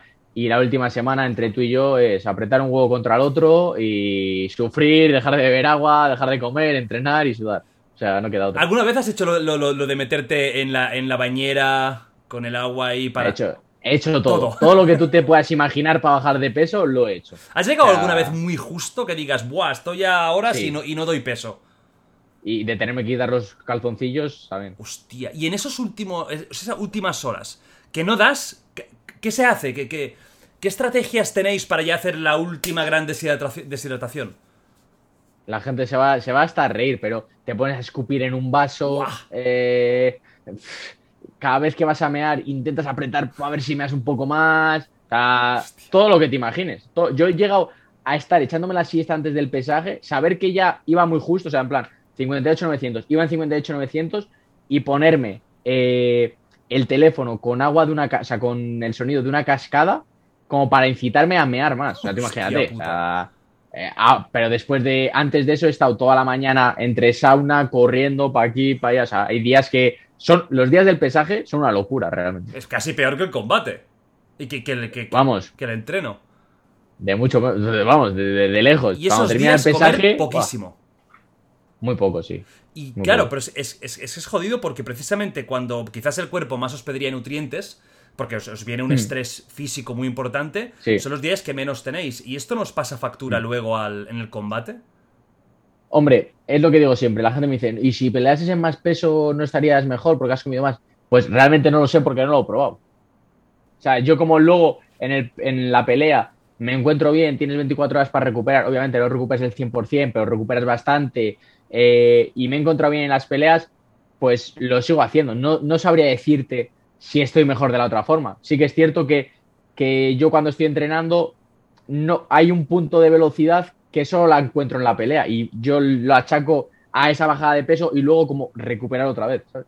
Pero vamos, que igual es una cosa mía. Bueno, también es verdad que muchos eh, boxeadores con los años van subiendo de peso eh, poco a poco, porque también entiendo sí, que sí. esto hay un punto que tu físico ya eh, ya le cuesta más, eh, y eso pasa a muchos peleadores de, de, deportes de contacto que hay un momento en el que ya se ven ya ven muchas dificultades para hacer el corte porque es que metabólicamente ya es un, un riesgo. A veces es imposible, ya ya está. De hecho, yo ya tuve que subir de peso por eso mismo. Al final empecé en 58-900 con 19 años en profesional, pero claro, con 23 el cuerpo no es igual, vas madurando muscularmente. Cada vez yo me encuentro que me cuesta también más bajar de peso, que me pongo como fuerte a ver, no fuerte porque no estoy fuerte, pero como que me pongo un poco más grande, que gano más masa muscular, entonces cuesta más. Entonces, esa madurez muscular, sí, cuando ya llegas a tener 27 años, yo creo que se puede aguantar muchos años en un peso porque ya estás estable. Pero ahora, con, siendo un chaval que, pues eso, que al final el cuerpo tiene que seguir madurando, pues es complicado. Hay una cosa también que yo me pregunto de la gente que os dedicáis a esto, que es el tema del miedo a, los golpes en la cabeza y a los posibles daños cerebrales, que es algo que se habla muy poco y creo que es como, incluso a veces, un poco tabú, ¿no? De, al final es un deporte en el que una de las partes más afectadas es la cabeza, a no ser que tengas mucha suerte y seas un defensor increíble, tarde o temprano te van a dar y te van a dar fuerte, incluso en los sparrings puedes tener mala suerte. ¿Tú tienes miedo de que tengas consecuencias durante tu vida? A ver, si te pones a pensarlo, eh, sí, obviamente. No miedo, pero dices, hostia, es un riesgo, es un riesgo grande. Pero claro, también es una cosa que nunca pensamos, porque es, lo mismo que si te digo, tú piensas que vas a ir de casa y se te va a caer algo en la cabeza, que también puede pasar. Es mucho menos probable porque nosotros estamos dando unos golpes en la cabeza, pero sí que es cierto que es una cosa como que, como que con la que no convives. Como que sabes que está ahí, pero no le haces caso, porque es que si no, la gente que corre en MotoGP tampoco correría, la, que hacen, los que hacen Fórmula 1 tampoco, o sea, los que hacen rugby mismamente, eh, yo creo que es un riesgo que hay ahí, sí, obvio, pero que como que intentamos no focalizarnos en eso. Obviamente, cuando hay algún caso así muy sonado de que alguien pues ha estado en coma o tal, como que se te viene un poco más eh, presente, pero tampoco le echas mucha cuenta. Poniéndonos en un caso totalmente hipotético que seguro que no te pasará nunca, pero si tú en un combate llegaras, por desgracia, y involuntariamente a matar a tu oponente, ¿cómo crees que lo, tú crees que lo superarías esto? Porque ha pasado, o sea, y, ¿eh? no, no, hace mucho tiempo pasó um, totalmente de forma involuntaria. ¿tú, ¿Alguna vez lo has pensado o cómo crees que reaccionarías tú? Eh, lo he pensado alguna vez por un caso que hubo de un mexicano con un colombiano, del travieso Arce, no sé si te suena bueno, pues que salen imágenes de cómo va a ver al hospital al colombiano y tal, y hostia, a mí te lo juro que me, te rompe el alma. Y sí que te pasa a pensarlo y dices, uff, mm, ¿qué cojones haría, sabes? Es que es lo mismo que, realmente si te vas a pensarlo, es lo mismo que si una persona va con el coche y tiene un accidente y el otro se queda, mm, pues eso, en coma o tal, o se queda mal. Eso es una responsabilidad que hay que cargar, ¿eh? Al final, vale, estás haciendo un deporte y tal, pero es una responsabilidad que tienes que cargar, no es broma. Sí, porque por mucho que tú digas, bueno, ya sabías dónde te metías, ¿no? Porque al final es lo que hablábamos. Sí, no, pero, al final, eso, has sido tú el que lo has mm, no provocado, pero el que has ayudado a que pase. O sea, al final es una cosa que, que no la he pensado alguna vez, pero que, hostia, espero, toco madera, que no llegue nunca al caso. Y, y hostia, tiene que ser jodido, ¿eh? Jodido. Tiene que ser muy duro, ya a nivel psicológico. Yo creo incluso que si, que si eres un poco emocional, te puede eh, fastidiar ya eh, la carrera, no tan solo por lo evidente, decir, ya, ya, sino por el tema de lanzar los golpes ya no con la misma contundencia. De... Psicológicamente tiene que afectar mucho, sí, sí. Tienes que ser. O sea, al final yo creo que todo. Tienes que ser muy frío, ¿no? Para poder separar eso y decir, yo voy a seguir igual, oye, mira, esto ha pasado, pero no tiene por qué pasar siempre. Tiene que ser muy jodido, muy jodido, muy jodido. Coño, es que es, es que es un deporte el vuestro que, a ver, que. Es, en esta parte que es, jodidilla, precisamente es lo que quiero hablar ahora, de la violencia, ¿no? al final mucha gente identifica esto con la violencia máxima y todo esto, y yo creo que eh, si, si un día se fueran a un gimnasio, estuvieran una semanita en el gimnasio, verían el buen rollo, el respeto. Eh, incluso que hay mucha gente que hace boxeo y no quiere, no competirá nunca. Y es que no quiere ni pegarse, simplemente es un deporte que es divertido. Es que es divertido. yo que he hecho a muy bajo nivel, sí que un poquito de, de, canteos y tal, pero a nivel muy básico, pero te lo pasas bien, es que es divertido. Te, mm. ríes, te, te, mueves todo el cuerpo hostia, acabas que te lo has pasado. Además, es un poco el juego del gato y el ratón. incluso el punto, a ver por dónde puedo pillar, está muy bien. Pero la violencia está ahí. ¿Tú qué opinas de la violencia como forma de expresión? Hombre, yo, violencia como tal, no creo que haya. O sea, violencia para mí es cuando tú vas a hacer daño a la otra persona de forma intencionada mal. O sea, al final es un deporte de contacto que obviamente gana el que más pega y al que menos le pegan. Entonces, tú vas a tener que pegarle. Eso no vamos a dudarlo. Pero eh, violencia, a mí violencia es, por ejemplo, que un futbolista a otro le haga una falta, se levante y le mete dos puñetazos. Eso para mí es violencia. Pero que dos boxeadores eh, boxeen, sí, son golpes, pero violencia no es. Y yo creo que la clave es lo que tú has dicho, que si la gente se molestase a, conocer a los boxeadores, el entorno de los boxeadores, los gimnasios de boxeo y todo eso, eh, se daría cuenta que, lo que yo digo, que sí que es un deporte en el que te das golpes, porque es evidente, pero que no es agresivo. De hecho, la, muestra más clara es que después de 12 asaltos de estar pegándote con el rival, en cuanto termina te das un abrazo. O sea, muy pocas veces hay, termina el combate y uno le pega al otro creo que hay muchas más veces que en el fútbol termina un, partido y hay movida que, o en cualquier otro deporte que en el boxeo. Es, creo que hay un respeto mutuo siempre, que esa es la clave de, joder, es eh, el noble arte. O sea, se denomina así el boxeo, es por algo. Entonces, sí, obviamente, son golpes, es pegarse, eh, quieres hacer daño en cierto modo a tu rival, pero creo que no es violencia. Ah, es muy interesante. ¿Crees que eh, incluso para gente que tiene ciertos problemas de, agresividad, que es un buen deporte para descargar? ¿O este tipo de deportes son deportes buenos para aliviar a, algún, a lo mejor gente que es muy hiperactiva o es muy nerviosa? que ¿Tú crees que es una, es una buena manera ¿no? de, liberar tensiones? Yo creo que sí, al final, bueno, tú que lo has practicado, sabes que sabes de entrenar y, y aparte que es muy exigente físicamente, como que canalizas, pues puedes canalizar, si la tienes, esa rabia al saco. ¿Sabes? Al final te como que descargas mucha adrenalina, mucha liberas mucha endorfina, entonces eh, yo creo que te hace que estés como más relajado en tu vida en general. Sí, y, esto Habrá casos que tampoco, al deporte casi. O sea, todo lo que sea hacer deporte, aunque sea irte a correr, o, bici, o, o badminton, o lo que sea te, libera de todo y de las endorfinas que liberas y es como una sensación... Pero yo siempre digo lo mismo, no, tengáis miedo a los deportes de combate, además cada vez hay más mujeres, muchas chicas que están ahí metiendo caña, eh, no tan solo en boxeo, en taekwondo, en, en, kickboxing, en, en, muay thai, hay muchísimos deportes que, que hay, la gente está ahí dándolo todo y que te lo puedes pasar de puta madre y que, vamos, eh, te quedas bien. Ya estamos al final de todo. Joffer, te voy a hacer una pregunta que la hago casi obligatoriamente a todo el que pasa por aquí. No tiene absolutamente nada que ver con lo tuyo. O sea, absolutamente nada que ver, ¿vale? O sea, como si ahora te pido, ¿cuál es tu Teletubby favorito? Que de hecho me gustaría saber, ¿cuál es tu Teletubby favorito? Eh, la, verdad que te voy a decir un color, pero te voy a mentir, porque no me acuerdo, que yo soy muy pequeño, joder. El amarillo. sé cómo se llaman. Pues el amarillo es el Teletubby favorito de John ya sabéis que si, si, queréis relajarlo antes de un combate, le ponéis unos teletubbies amarillos y va, a entrar como muy suave, ¿sabes? Como, vale, hoy no pego tanto. La, verdad, en serio, la pregunta en serio. Yo siempre pregunto aquí por el tema paranormal, ¿vale? Siempre una pregunta que hago es, oye, ¿has tenido alguna experiencia paranormal? Yo te pregunto a ti, entonces, ¿alguna vez en tu vida, no tiene por qué ser en el ámbito deportivo, ¿has tenido alguna experiencia que podrías tú considerar paranormal, extraña, inexplicable, de mal rollo? ¿Algo así? Eh, a ver. Pues tampoco muy de mal rollo, pero sí que una vez, eh, yo era pequeño además, me acuerdo, nos pasó una cosa extraña. Eh, estábamos en Ibiza de vacaciones, mis padres, mi hermano, mi hermano pequeño ya estaba, y pues eso, yo tendría 10 y mi hermano 5 así.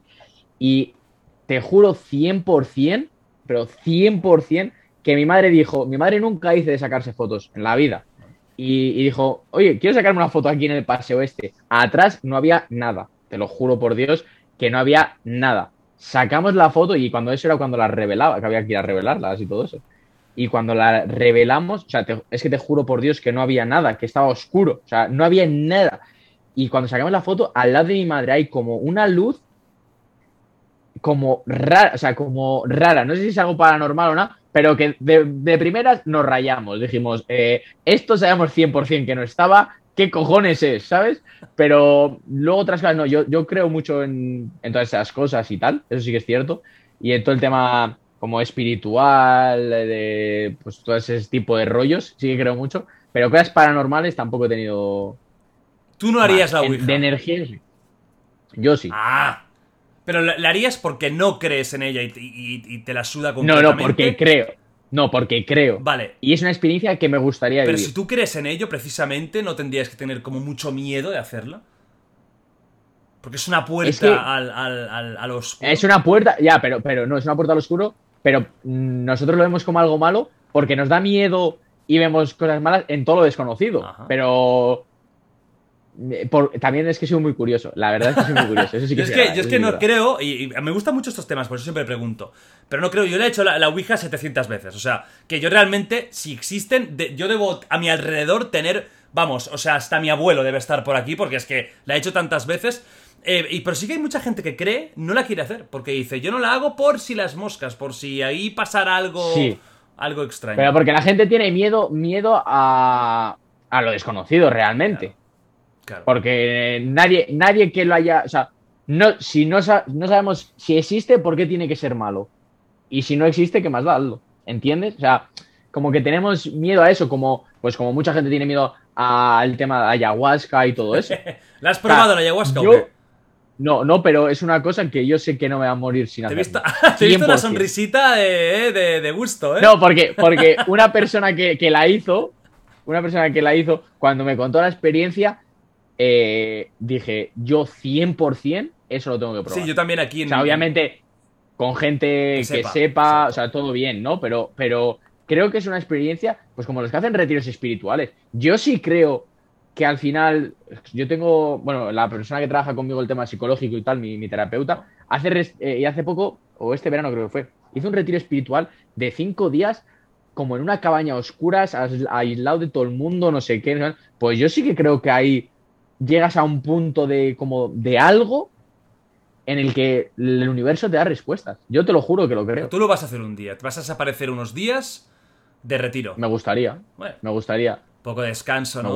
gu- Ahí. me gustaría. El problema es que eh, la gente, mucha gente, yo creo que no cree porque realmente no quiere enfrentarse a ese estado de... Claro, porque tú cuando estás en esa soledad, en ese estado, también te pueden venir cosas malas de tu persona. No todo te va a venir de guay, oh, eres el puto amo. No, también puedes darte cuenta de cómo eres. Creo que lo más difícil que hay en la vida es mirarse uno mismo desnudo, no literal, eh, al que espejo. depende de quién también, y- ¿eh? Es un momento y difícil. también depende de quién. Eh, mirarte al espejo y, y verte cómo eres y reconocer cómo eres. O sea, de hecho, yo he trabajado mucho eso desde hace bastante tiempo y tal. Y yo ha habido momentos que he estado muy jodido por eso mismo, por darme cuenta de cómo soy. Y entonces creo que hasta que no te das cuenta de cómo eres, no puedes empezar ningún cambio.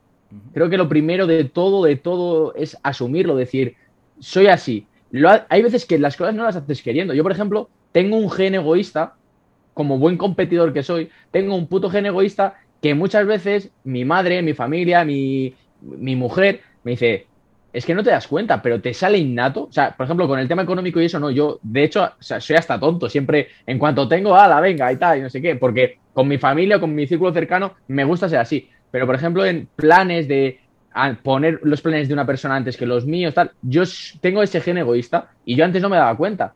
Y hostia, es, dar- es, es duro darte cuenta y de que, por ejemplo, tu madre te diga, joder, has dicho que vas a ir con tus hermanos pequeños al parque y al final has hecho otra cosa porque te interesaba más a ti o porque era tu prioridad o que tu chica te lo diga o tal.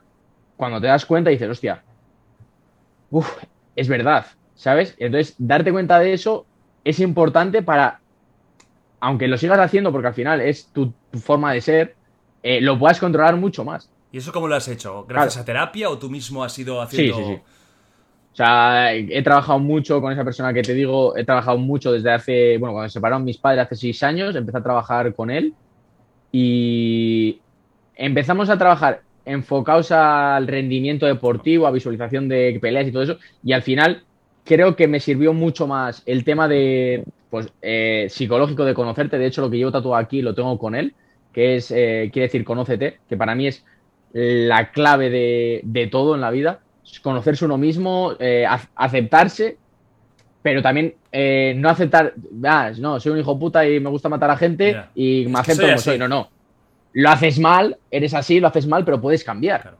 Es como la gente que dice, no, yo soy así porque eh, me han educado así o porque mi padre también era así o mi madre también era así. Vale, hasta un punto eso es verdad. Pero cuando tú ya empiezas a ser consciente con 12, 13 años, tú puedes cambiar un poco. Te digo que siempre va a haber resquicios ahí de la personalidad, es obvio, es tu padre y tu madre. Pero eh, hay un punto que, que, tú puedes cambiar. Entonces, creo que eh, el que dice, no, es que yo soy así, es que por culpa de mis padres y tal, eso es poner excusas. Qué interesante. Fijaos cómo eh, os ha sorprendido esto. ¿eh? Hemos empezado de boxeo. Estamos haciendo ahora terapia psicológica totalmente gratuita para que entendáis cómo sois en realidad. Es muy importante. Nunca se soluciona nada en la vida si no entiendes y comprendes el problema. Y si el problema somos nosotros, tenemos que entendernos y comprendernos. Y ser realistas con nosotros mismos. Todos la hemos liado. Yo he sido un caos en mi vida y, y hasta que no te das cuenta y reflexionas, y tú mismo, con ayuda o sin ayuda, pero tú mismo tienes que decir, vale, yo soy así, así, así, quiero seguir siéndolo o, o, quiero ser mejor.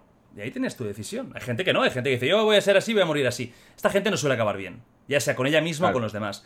Pero sí que es importante tarde, o temprano eh, adaptarte a, Para, coño, al final, yo sabes que la mentalidad que tengo, tío, te lo juro por Dios. Creo que lo más bonito del mundo es ser feliz. Y que quien te rodea sea feliz. Y ahí está, yo ya no quiero más complicaciones. Antes era mucho más conflictivo, más bélico. Y ahora yo pienso, tío, vive y, vive y déjame vivir. Y yo igual, vivo y dejo vivir. ¿Sabes? Creo que es la mentalidad de, intentar que los que están cerca de ti estén felices, que tú mismo seas feliz y por eso tienes que aceptarte, entenderte y mejorarte. Nunca se termina de mejorar uno. Esa gente que dice, yo ya tengo 30 años, ¿qué voy a cambiar? Mis cojones. Y vas a cambiar con 50. Y con 60. nunca dejas de cambiar, evolucionar y mejorar. ¿Qué me estás contando, hombre? Solo que esa gente que dice eso solo va a cambiar en, los que, en lo que a ellos les interese. Ah, bueno, claro.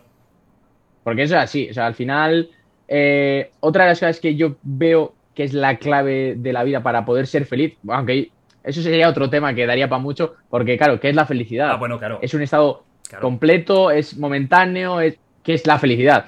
Eso también da para mucho. Da para mucho, ¿eh? El tema de, de, qué significa. Yo, yo siempre digo, yo siempre digo, y muchas veces no lo cumplo, pero porque es, muy difícil. O sea, tú puedes predicar algo, pero hay veces que no siempre vas a poder hacerlo. Y todo el mundo, como digo yo, se tira pedos. Un deportista sale un día borracho. Eh, yo también de vez en cuando me tomo mis copas. O sea, al final somos personas. Partiendo de esa base, eh, creo que hay que tratar al otro como te gustaría que te tratasen a ti, aunque, aunque luego lo que recibas sea malo.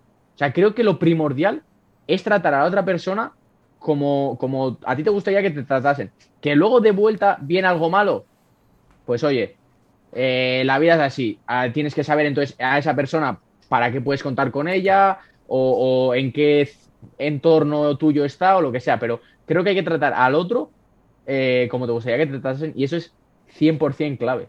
Sí, sí, sí, sí, porque cuesta, yo también he tenido muchos momentos también de, eso, de, egoísmo y de mirar por mí y, me mire, yo también he tenido, no en el, plano deportivo, pero sí en el plano personal, de, egoísmo puro y de... Mientras yo estoy, esté bien y cuatro personas, lo demás, o, y esto lo he hecho hasta con chicas, ¿sabes? De tratarlas pues como objetos o como como, sin importar, bueno, bien, bien, y si no, pues también. Y mientras yo esté bien, mirar por mí solo. Es algo que tienes que ir cambiando y tienes que darte cuenta. Y cuesta, ¿eh? Cuesta porque si tú ya coges una rutina de ser de una forma, ya es la rutina, tío, y no te das cuenta. Y tú estás, y tú estás orgulloso y te vas a dormir súper contento y, no te vas a dormir, ¡guau! No, no. Te vas a dormir como unas, vamos, como unas castañuelas. Pero tienes que darte cuenta. Y, y cómo te das cuenta muchas veces, o te haces daño a ti o haces daño a los demás. Y ahí es cuando dices, ¡ah! ¿Qué hago? Ya.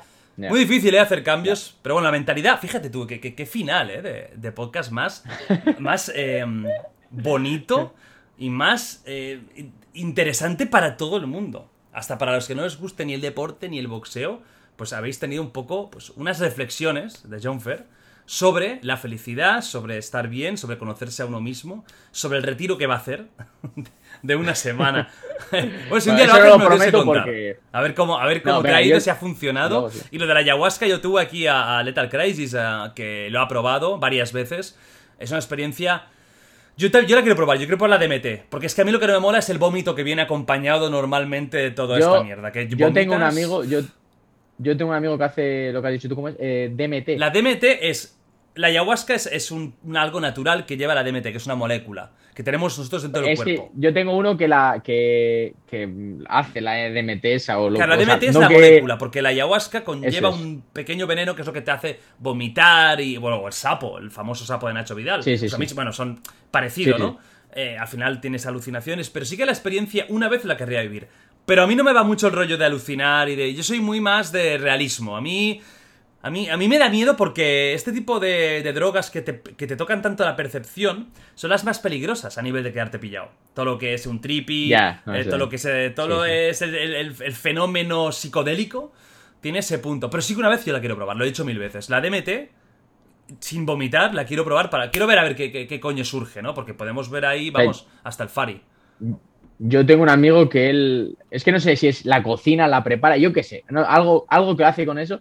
Y me ha dicho que es una experiencia de. O sea, que te cambia la percepción de la vida. Ya, hay- O sea, yo claro, tengo un conocido que me dijo eso, que después. Que yo, yo estoy seguro que a mí no me pasaría, ¿eh? Porque creo que tienes que estar.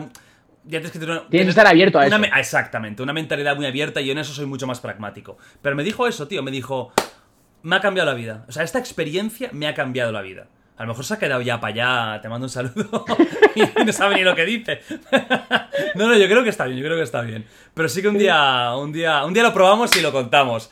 Jonfer, ha sido Venga, un auténtico vale. placer eh, tenerte aquí. Hemos hablado de boxeo, de lo que significa, de la velada esta de Ibai, que ha abierto muchas puertas a mucha gente para, para el boxeo. Veremos el miércoles si, si acertamos o no con los pronósticos. Siempre dejo al invitado que, que diga ya las últimas palabras. Yo simplemente os recuerdo que estoy aquí en YouTube, que le podéis dar a like, suscribiros. Dejaré el canal de Jonfer en la descripción del vídeo para que le echéis un vistazo a lo que él hace también muy bien, ¿no? Lo que dice de que, oye, soy boxeador, pero soy persona, hago más cosas. No critiquéis esto, por favor. Que cada uno se exprese como quiera mientras no haga daño a los demás. Eh, y pero si estáis escuchando esto en iBox, en Apple Podcasts, en, en- en Spotify, en Amazon Music, pues bueno, le dais a seguir que no cuesta nada. Jonfer, las últimas palabras para ti, lo que tú quieras.